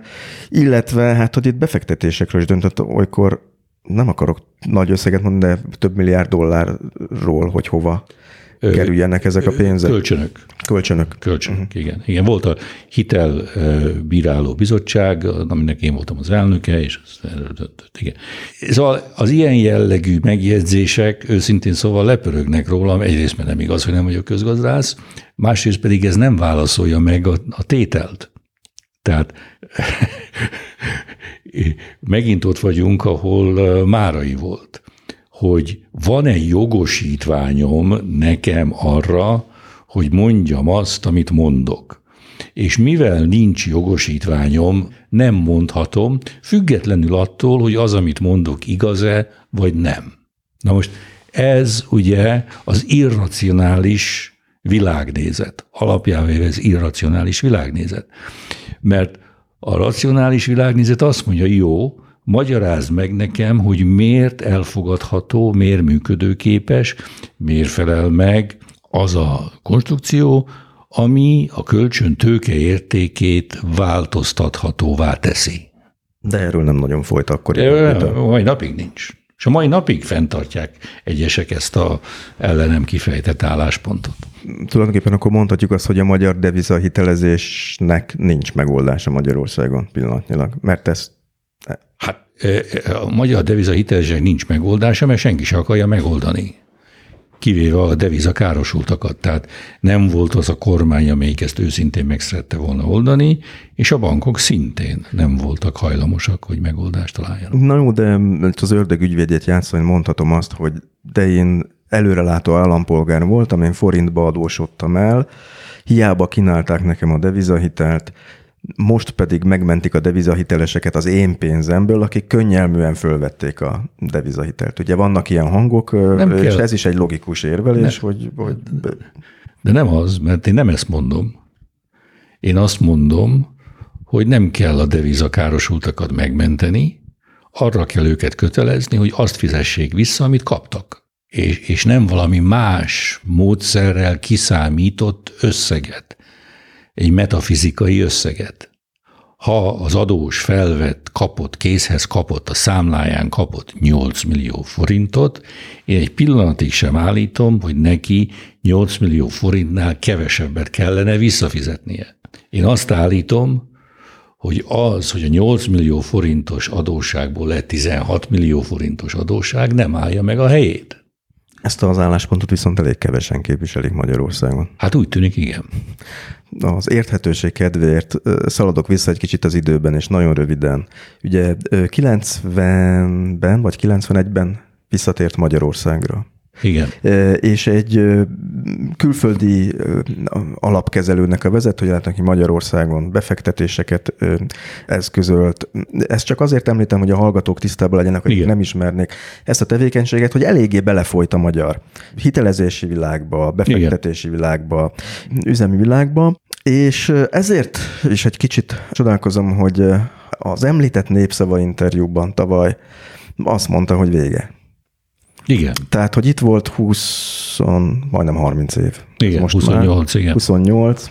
Igen. És 27. 27, és, és visszamegy Magyarországról. Nem érdekel. Már visszamentem, tehát igen, csak néha ellátogatok ide, de egyébként már én Oxfordban élek, igen, családommal együtt. Tehát igen. becsukta az ajtót? Be, be. be. És feladott minden? Igen. Mi ennek az oka? Ez, hát én nem, én igazándiból nem tartozom ide. Tehát ez egy, ez egy tévedés volt a, a részemről, aminek megittam a levét. Elég sokáig tartó tévedés Elég volt. sokáig tartó tévedés volt, igen, és nem tartottam értelmesnek, hogy ezt tovább folytassa, annál is inkább, mert közben más dolgom is van. Azt mondtam, hogy megitta a levét, ez azt jelenti, hogy egészen más várakozásokkal érkezett ide 1990-ben? Igen. Tehát hitt abban, hogy más milyen Magyarország? Igen. Igen, határozottan. Én, én azt hittem, hogy ebből egy nagyszerű kis országot lehet felépíteni, és teljes lendülettel fog az ország felzárkózni. Én azt hittem, hogy az ígéret, az enterváltás nagy ígérete, hogy úgy fogunk élni, mint sógorék, egy megvalósítható ígéret, és végül is feladtam, mert most már úgy látom, hogy nem, nem az, nem megvalósítható. De mi volt az a pillanat, ami, mert itt a, amit a devizahitelekről is mondott, ugye nagyon komoly publicisztikai tevékenységet fejtett ki, küzdött, a vállalkozások, befektetések terén is ugye egy komoly harcok voltak, hogy mi volt az a pillanat, amikor azt mondta, hogy ez most tényleg nincs tovább? Hát talán az utolsó, tehát nem, nem annyira az utolsó csepp, ez nem inkább olyan utolsó csepp, hanem az, ami eh, az egész elképzelést elkezdte lerombolni, az az LMP szétesése volt. Tehát én láttam belülről, hogy ez a általam nagyra becsült eh, formáció, hogy esik szét. Amely pártnak egy időben a miniszterelnök jelöltje is volt. Nem. Én voltam miniszterelnök jelölt, már nem volt egészen világos, hogy ki jelöl engem. Hát ez elég izgalmas. De, de, de nem az LMP volt a jelölő. Minden esetre én ezt a pártot támogattam, ahogy tudtam, segítettem, és láttam a belülről, ahogy ez a társaság az ellentmondásokat, a vitákat, a nézetkülönbségeket hogyan oldja meg. És azt láttam, hogy nem oldja meg. Az ember elmegy Magyarországon egy lakógyűlésre, és mi van? Veszekedés. Mindenki mondja a magáét. Nem, nem azzal megy be a gyűlésbe, vagy az LMP egyik, hogy, hogy, hogy valami célt elérjen, ami, ami hasznos, ami működőképes, amiben bízni lehet, hanem azzal megy be, hogy neki van igaza. Ugyanúgy, ahogy Antal József Bush elnökhöz? Hát lehet, igen, de mindesetre azzal szeretne kijönni a szobából, a teremből, hogy mindenki elismerte, hogy neki volt igaza. Hogy kellene bemennünk a terembe? Mint ahogy mondtam, ugye az egyik ilyen eh, nagyon fontos tétele az oxfordi tapasztalatnak az az, hogy az én meggyőződéseimet egy nagyon komoly mennyiségű szkepszissel kell ellátnom, el kell ismernem, tudomásul kell vennem, és tiszteletben kell tartanom más álláspontoknak a lehetőségét, és arra kell törekednem, hogy valahol találjunk egy életképes közös nevezőt. Tehát fel kell fognom, meg kell értenem, hogy a másik miért mondja azt, amit mond, és nem azért mondja meg az ember, vagy, vagy, vagy perverz, vagy, vagy, vagy polond, vagy fogyatékos, hanem mert neki van egy ilyen álláspontja, meg kell értenem, hogy mitől van, és hogy mit, mit, most mit kezdek. Ez is lehet, lehet, hogy egy romantikus hagyomány, túlságosan hiszünk a zsenialitásban. Igen. A sajátunkban igen, leginkább. Igen, igen. Nekünk tetszik a, a minden tudó zseni. Tehát van egy ilyen, ilyen képünk a nagy, a nagy emberről. Ugye? Bár megjegyzem, hogy mint hogyha Európa azért átesett volna ugyanezen az erős ember politikai mítoszán a két háború Hogyne, között. az Európát is nagyon-nagyon megviselte a romantikus periódus, és komoly tragédiákhoz is vezetett. Igazából ez ennek a gondolatvilágnak a politikai perverzió, ez a 30-as évek. Úgy van, igen, igen, igen de aztán, de aztán mégis visszatért a 17. században kialakult alapokhoz, és most megint egy ilyen perióduson van, ahol a szenvedélyek próbálnak eh, támaszkodni, azokat próbálják előtérbe helyezni, és nyilvánvaló, hogy az Európai Unió a racionalizmus szélsőséges gyümölcse. Tehát, tehát az Európai Unió egy teljesen racionális szerkezet, tetszés racionális alapokra épülő, racionális eljárások, stb., amit az érzelmek világa eh, nem kedvel, nem szeret a minden észszerűtlenségével együtt. Talán pont a túlhajtott racionalitása az, ami olykor... Az, az észszerűtlensége azért, nem azért van, mert, mert a szenvedélyek uralkodnak rajta, hanem azért, mert borzasztó nehéz. Tehát a, a feladat egy nagyon nehéz feladat, és, és könnyen lehet benne hibázni. De semmi esetre sem olyan mértékű vagy jellegű a, az Európai Unió hibája, hogy azt a szenvedélyekkel kellene helyettesíteni. Egy hirtelen elgondolkoztam megint ezen a, a szenvedély dolgon, és próbálom magamban összerakni, hiszen félbehagytunk egy nagyon érdekes gondolatsort, és nem akarom a végtelenségig húzni, az interjút, mert tényleg lassan lejár az időnk.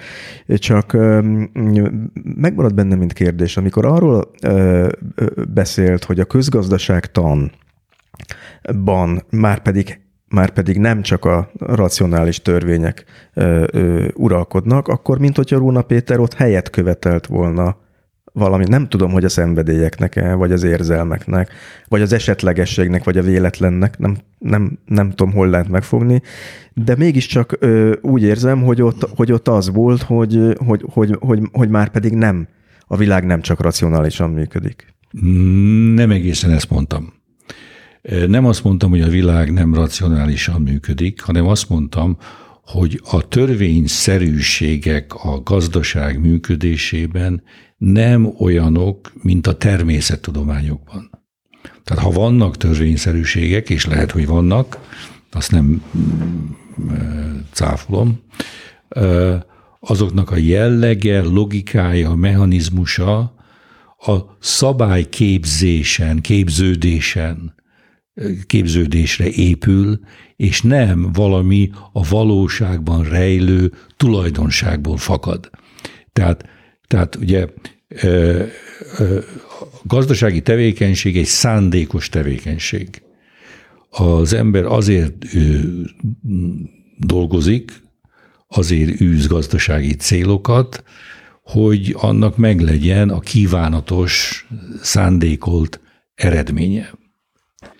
A, a két hidrogénatom nem azért csatlakozik az oxigén atomhoz, mert egy víz molekula egy óriási parti, és az nekünk borzasztóan vonzó, és nem tudunk ellenállni az egymás iránti vonzalomnak, hanem azért, mert a, a hidrogén és az oxigén tulajdonsága, tulajdonsága olyan, ami ezt az eredményt hozza.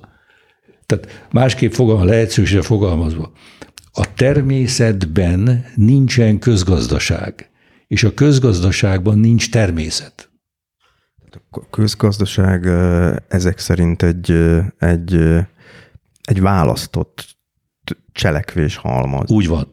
Egy választott cselekvés halmaz. Igen.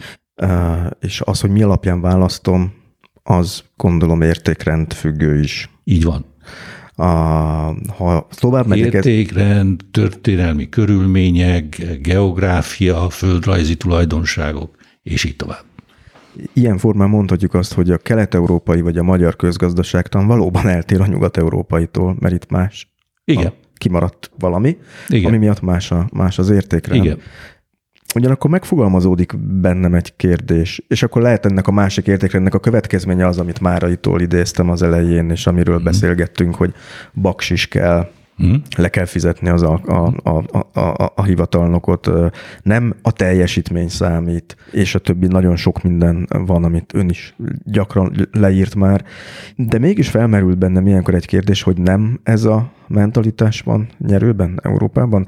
Nem, most nem feltétlenül a korrupcióra gondolok csak csupán, hanem egy, hanem egy érzelmi alapú politizálásra, ami úgy tűnik, hogy kéz a kézben jár ezzel, ez a, ez a fajta a rossz értelemben vett romantikus politizás. Látjuk, látjuk azt, hogy nem csak Magyarországon erősödik a populizmus, Nyugat-Európában is feltörnek ezek a... Nem Orbán Viktornak van igaza, hogy egy új korszak van, és amiben ő jól meglátta, hogy mi, a, mi az irány, és mi, hogyan kell előre menni? Én, én nem hiszem, tehát én úgy, úgy vélem, hogy az európai racionalizmus hagyománya óriási horderejű, óriási erejű.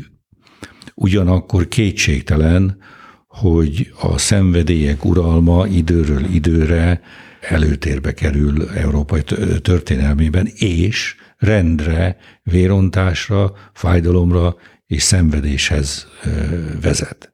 Elképzelhető, hogy egy ilyen hullám előtt állunk. Nem hiszem, de elképzelhető. Én csak azt tudom mondani, hogy azok a politikusok, akik a szenvedélyekre építik a politikai hatalmukat, és ennek megfelelően fogalmazzák meg a mondani valójukat és a cselekedeteiket, nem szolgálják az emberiség érdekét.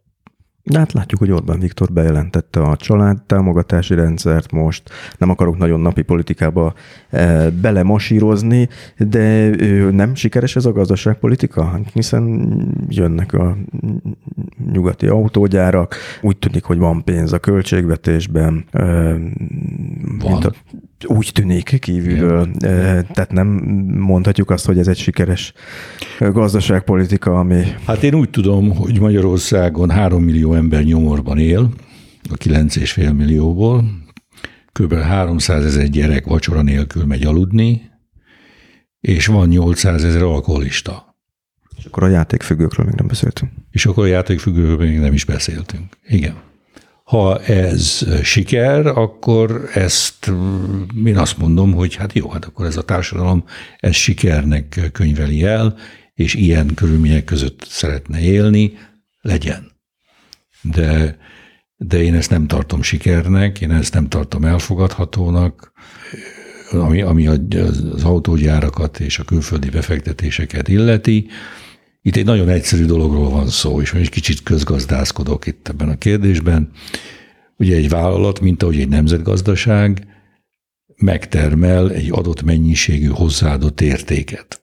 Tehát vannak költségei, ami az input árakat, árakból áll össze, és van a bevétel a másik, és kettő közötti különbözetet nevezhetjük hozzáadott értéknek. A kitermelt hozzáadott érték felosztása a kérdés. Ebből a kitermelt hozzáadott értékből mennyit kap a tőke, és mennyit kap a munka. A második világháború után kialakult egy ilyen általános vélekedés, hogy hát valahol körülbelül 35 a tőkének, 65 a munkának, és akkor a munkának van elég olyan jövedelme, amiből a további növekedést biztosítani lehet, hiszen akkor a munkának van vásárló ereje, ami a további termelés, beruházást és a többi. Bocsánat, hogy akadékoskodom, csak hogy értsük, tehát ez annyit jelent, hogy mennyit tesz zsebre a tulajdonos, a tőkés, aki beruházott, amiből aztán újra beruházhat, vagy, vagy, vagy elmehet nyaralni belőle a, igen, a Bahamákra, igen. és mennyit fizet ki a munkásoknak igen. ebből a haszonból mondjuk bér. Nem, hasz, vagy, igen, nem igen, haszonból, a, a, a, megter, a, a megtermelt, a megtermelt értékből igen. munkabérre, igen. vagy egyéb juttatásokra. Így van, igen. És mennyit ad az államnak a különböző társadalmi feladatok, feladatok ellátására.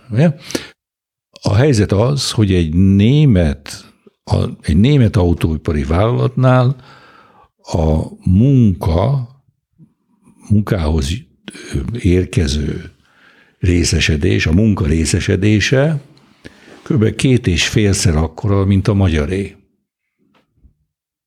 Tehát a, a magyar munkavállaló javadalmazása a hozzá, kitermelt hozzáadott értékből, mert ugye mindenki azt mondja, hogy hát miért keresnek ők többet, és miért, miért keresünk keveset.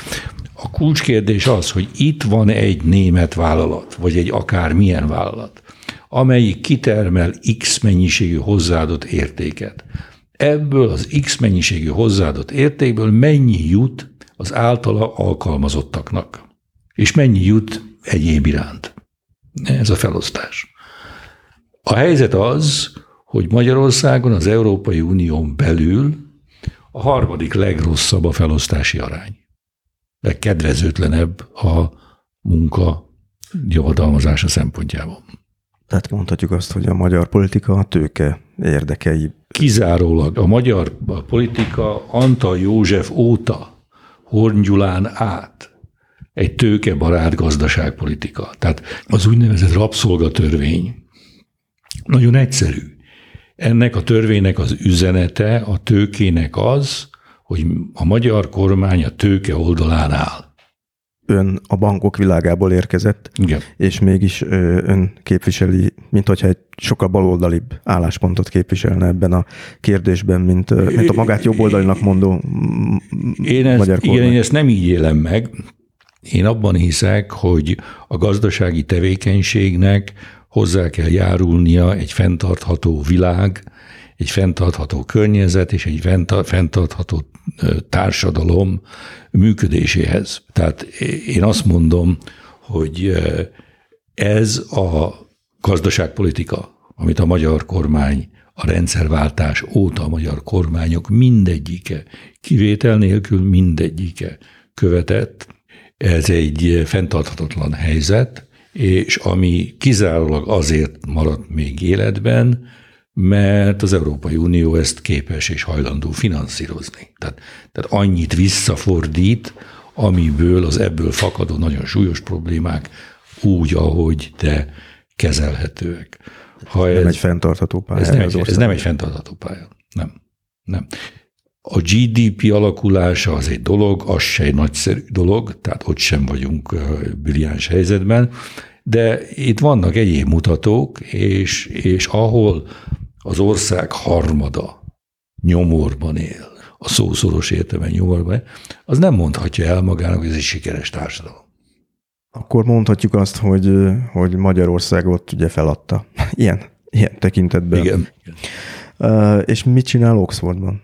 Hát én nekem ugye a tanításon kívül a fő feladatom az, hogy évente egyszer, néha másfélszer, tehát kicsit gyakrabban, mint 12 hónap, egy nagyobb méretű nemzetközi konferenciát szervezek egy adott társadalomfilozófiai kérdés kapcsán, ahol a tudósok jönnek tanulmányokkal, amiket előadnak, amik megvitatnak, és amelyekből aztán készül egy kötet, amit én szerkeztek. Ezt, és megszervezem, megírom a, az alap téziseket és az ahhoz kapcsolódó kérdéskört, és amiről a meghívottak esetleg, amiről, foglal, amiről foglalkoznak, és akkor összegyűlnek ezek a tanulmányok, ezeket én szerkeztem, vitára bocsájtom, jönnek az észrevétek, stb. És ebből kialakulnak ezek a kötetek,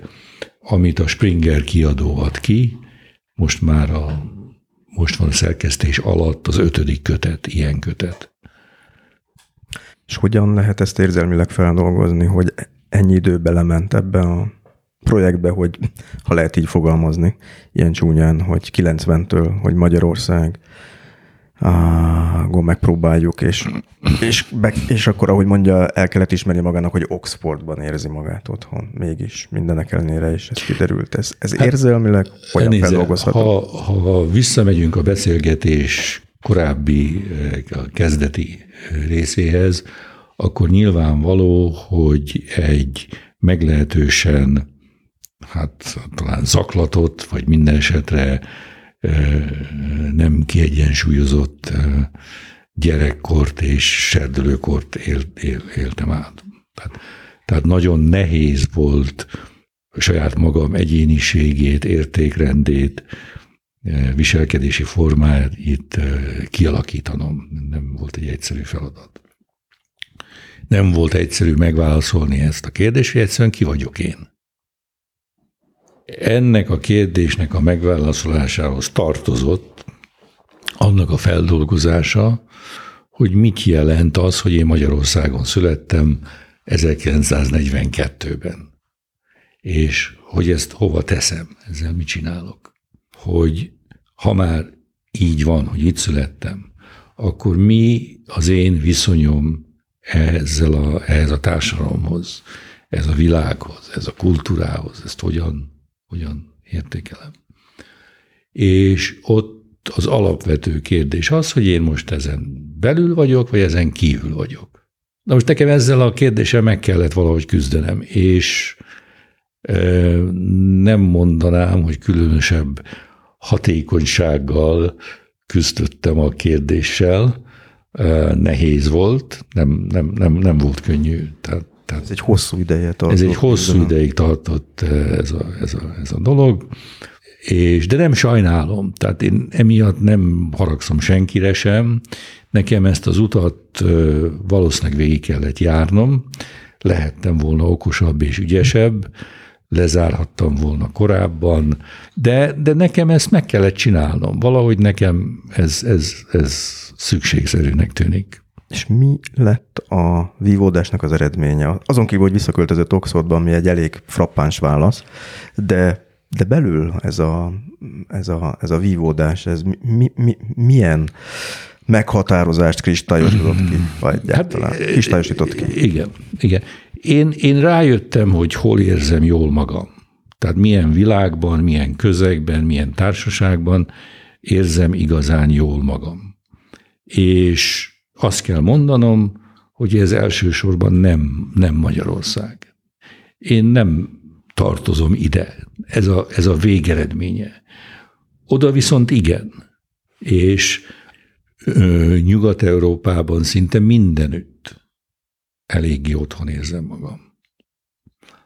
Nyelvekkel különösebben nagyobb problémáim nincsenek, el vagyok, nem mondom, hogy brilliánsan beszélek franciául, de azért el tudok beszélgetni valakivel. De azért viszonylag rendszeresen hazalátogat, hazalátogat? Nem, visszalátogat Magyarországra, igen, igen. fogalmazzunk igen. így. Mit érez akkor, amikor idejön?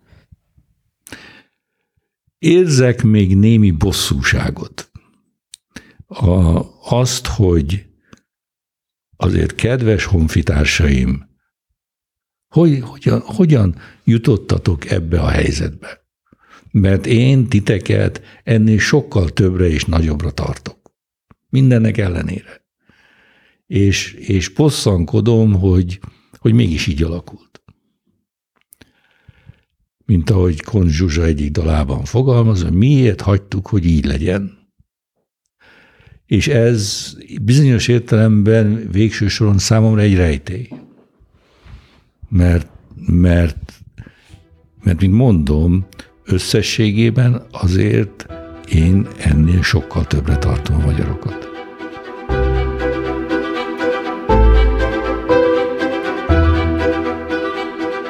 Műsor egyes epizódjaihoz linkeket, jegyzeteket, valamint további információkat is találhattok az Élet meg minden weboldalán, amelynek címe az életmegminden.hu. A podcast epizódjain kívül itt önálló cikkeket, eszéket is olvashattok, tehát még egyszer az oldal címe az életmegminden.hu, természetesen ékezetek nélkül. A podcast megtalálható az iTunes-on is, ahol a korábbi és az új epizódokat is szintén meghallgathatjátok. Ha itt iratkoztok fel a podcastra, kérlek ne felejtsétek el értékelni, ez nagy segítség abban, hogy mások is ráakadjanak a műsorra. Aki pedig a Spotify-on hallgatja a hallgatnivalót, ott is megtalál minket, csak keressen rá az alkalmazásban arra, hogy az élet meg minden.